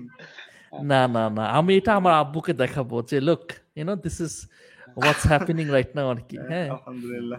তো সো আলহামদুলিল্লাহ মানে রাফিস না thank you thank you both of you thank you for everything. ঠিক আছে থ্যাংক ইউ সো আলহামদুলিল্লাহ। কিছু বলার সুযোগ পেয়েছি জানি না, সময় সুযোগ হলে মানে যদি আমরা এরকম আরো রিকোয়েস্ট করি প্লিজ কিপ কামিং। আর আপনার ওখানে তো আমি নাফিস ঢাকায় আসলে ওখানে তো একবার ঘুরতে নিয়ে যাব ইনশাআল্লাহ। ডেফিনেটলি নাফিস ভাই প্লিজ কাম ওভার, একদিন একসাথে বসি। ঠিক আছে আমি সিঙ্গারা কলেজে কলেজে সিঙ্গারা খাওয়ানোর একটা সুযোগ নেই ইনশাআল্লাহ। Looking forward to that day যেখানে কিনা এই টু সেন্ট পডকাস্টের ভিউয়াররা কোনো একটা রেফারেল কোড নিয়ে গিয়ে বলবে যে ভাই আমি কিন্তু এখান থেকে আসছি আমাকে ডিসকাউন্টে আপনি জেনিথ ভাই you should do why not why not you should do। যারা যারা দেখতেছেন তারা সবাই বলবেন যে জেনিথ ভাই ইউ নো আমরা টু সেন্ট পডকাস্ট থেকে আসছি ভাই আমাদেরকে কিছু কিছু স্পেশাল কিছু ইউ নো না। ঠিক আছে থ্যাংক ইউ ভাই। So thank you for everything. ওই যে তোর ওয়েতে বিদায় নে ইনশাআল্লাহ। ওকে ঠিক আছে আসসালামু আলাইকুম everyone, thank you for watching this video. দেখা হবে বাই দ্য ওয়ে, দেখা হবে নেক্সট টিউসডেতে সন্ধ্যা সাতটার সময় ইনশাআল্লাহ। আশা করি ভালো থাকবেন। আসসালামু আলাইকুম। ওয়া আলাইকুম আসসালাম। আসসালামু আলাইকুম ভাইয়া।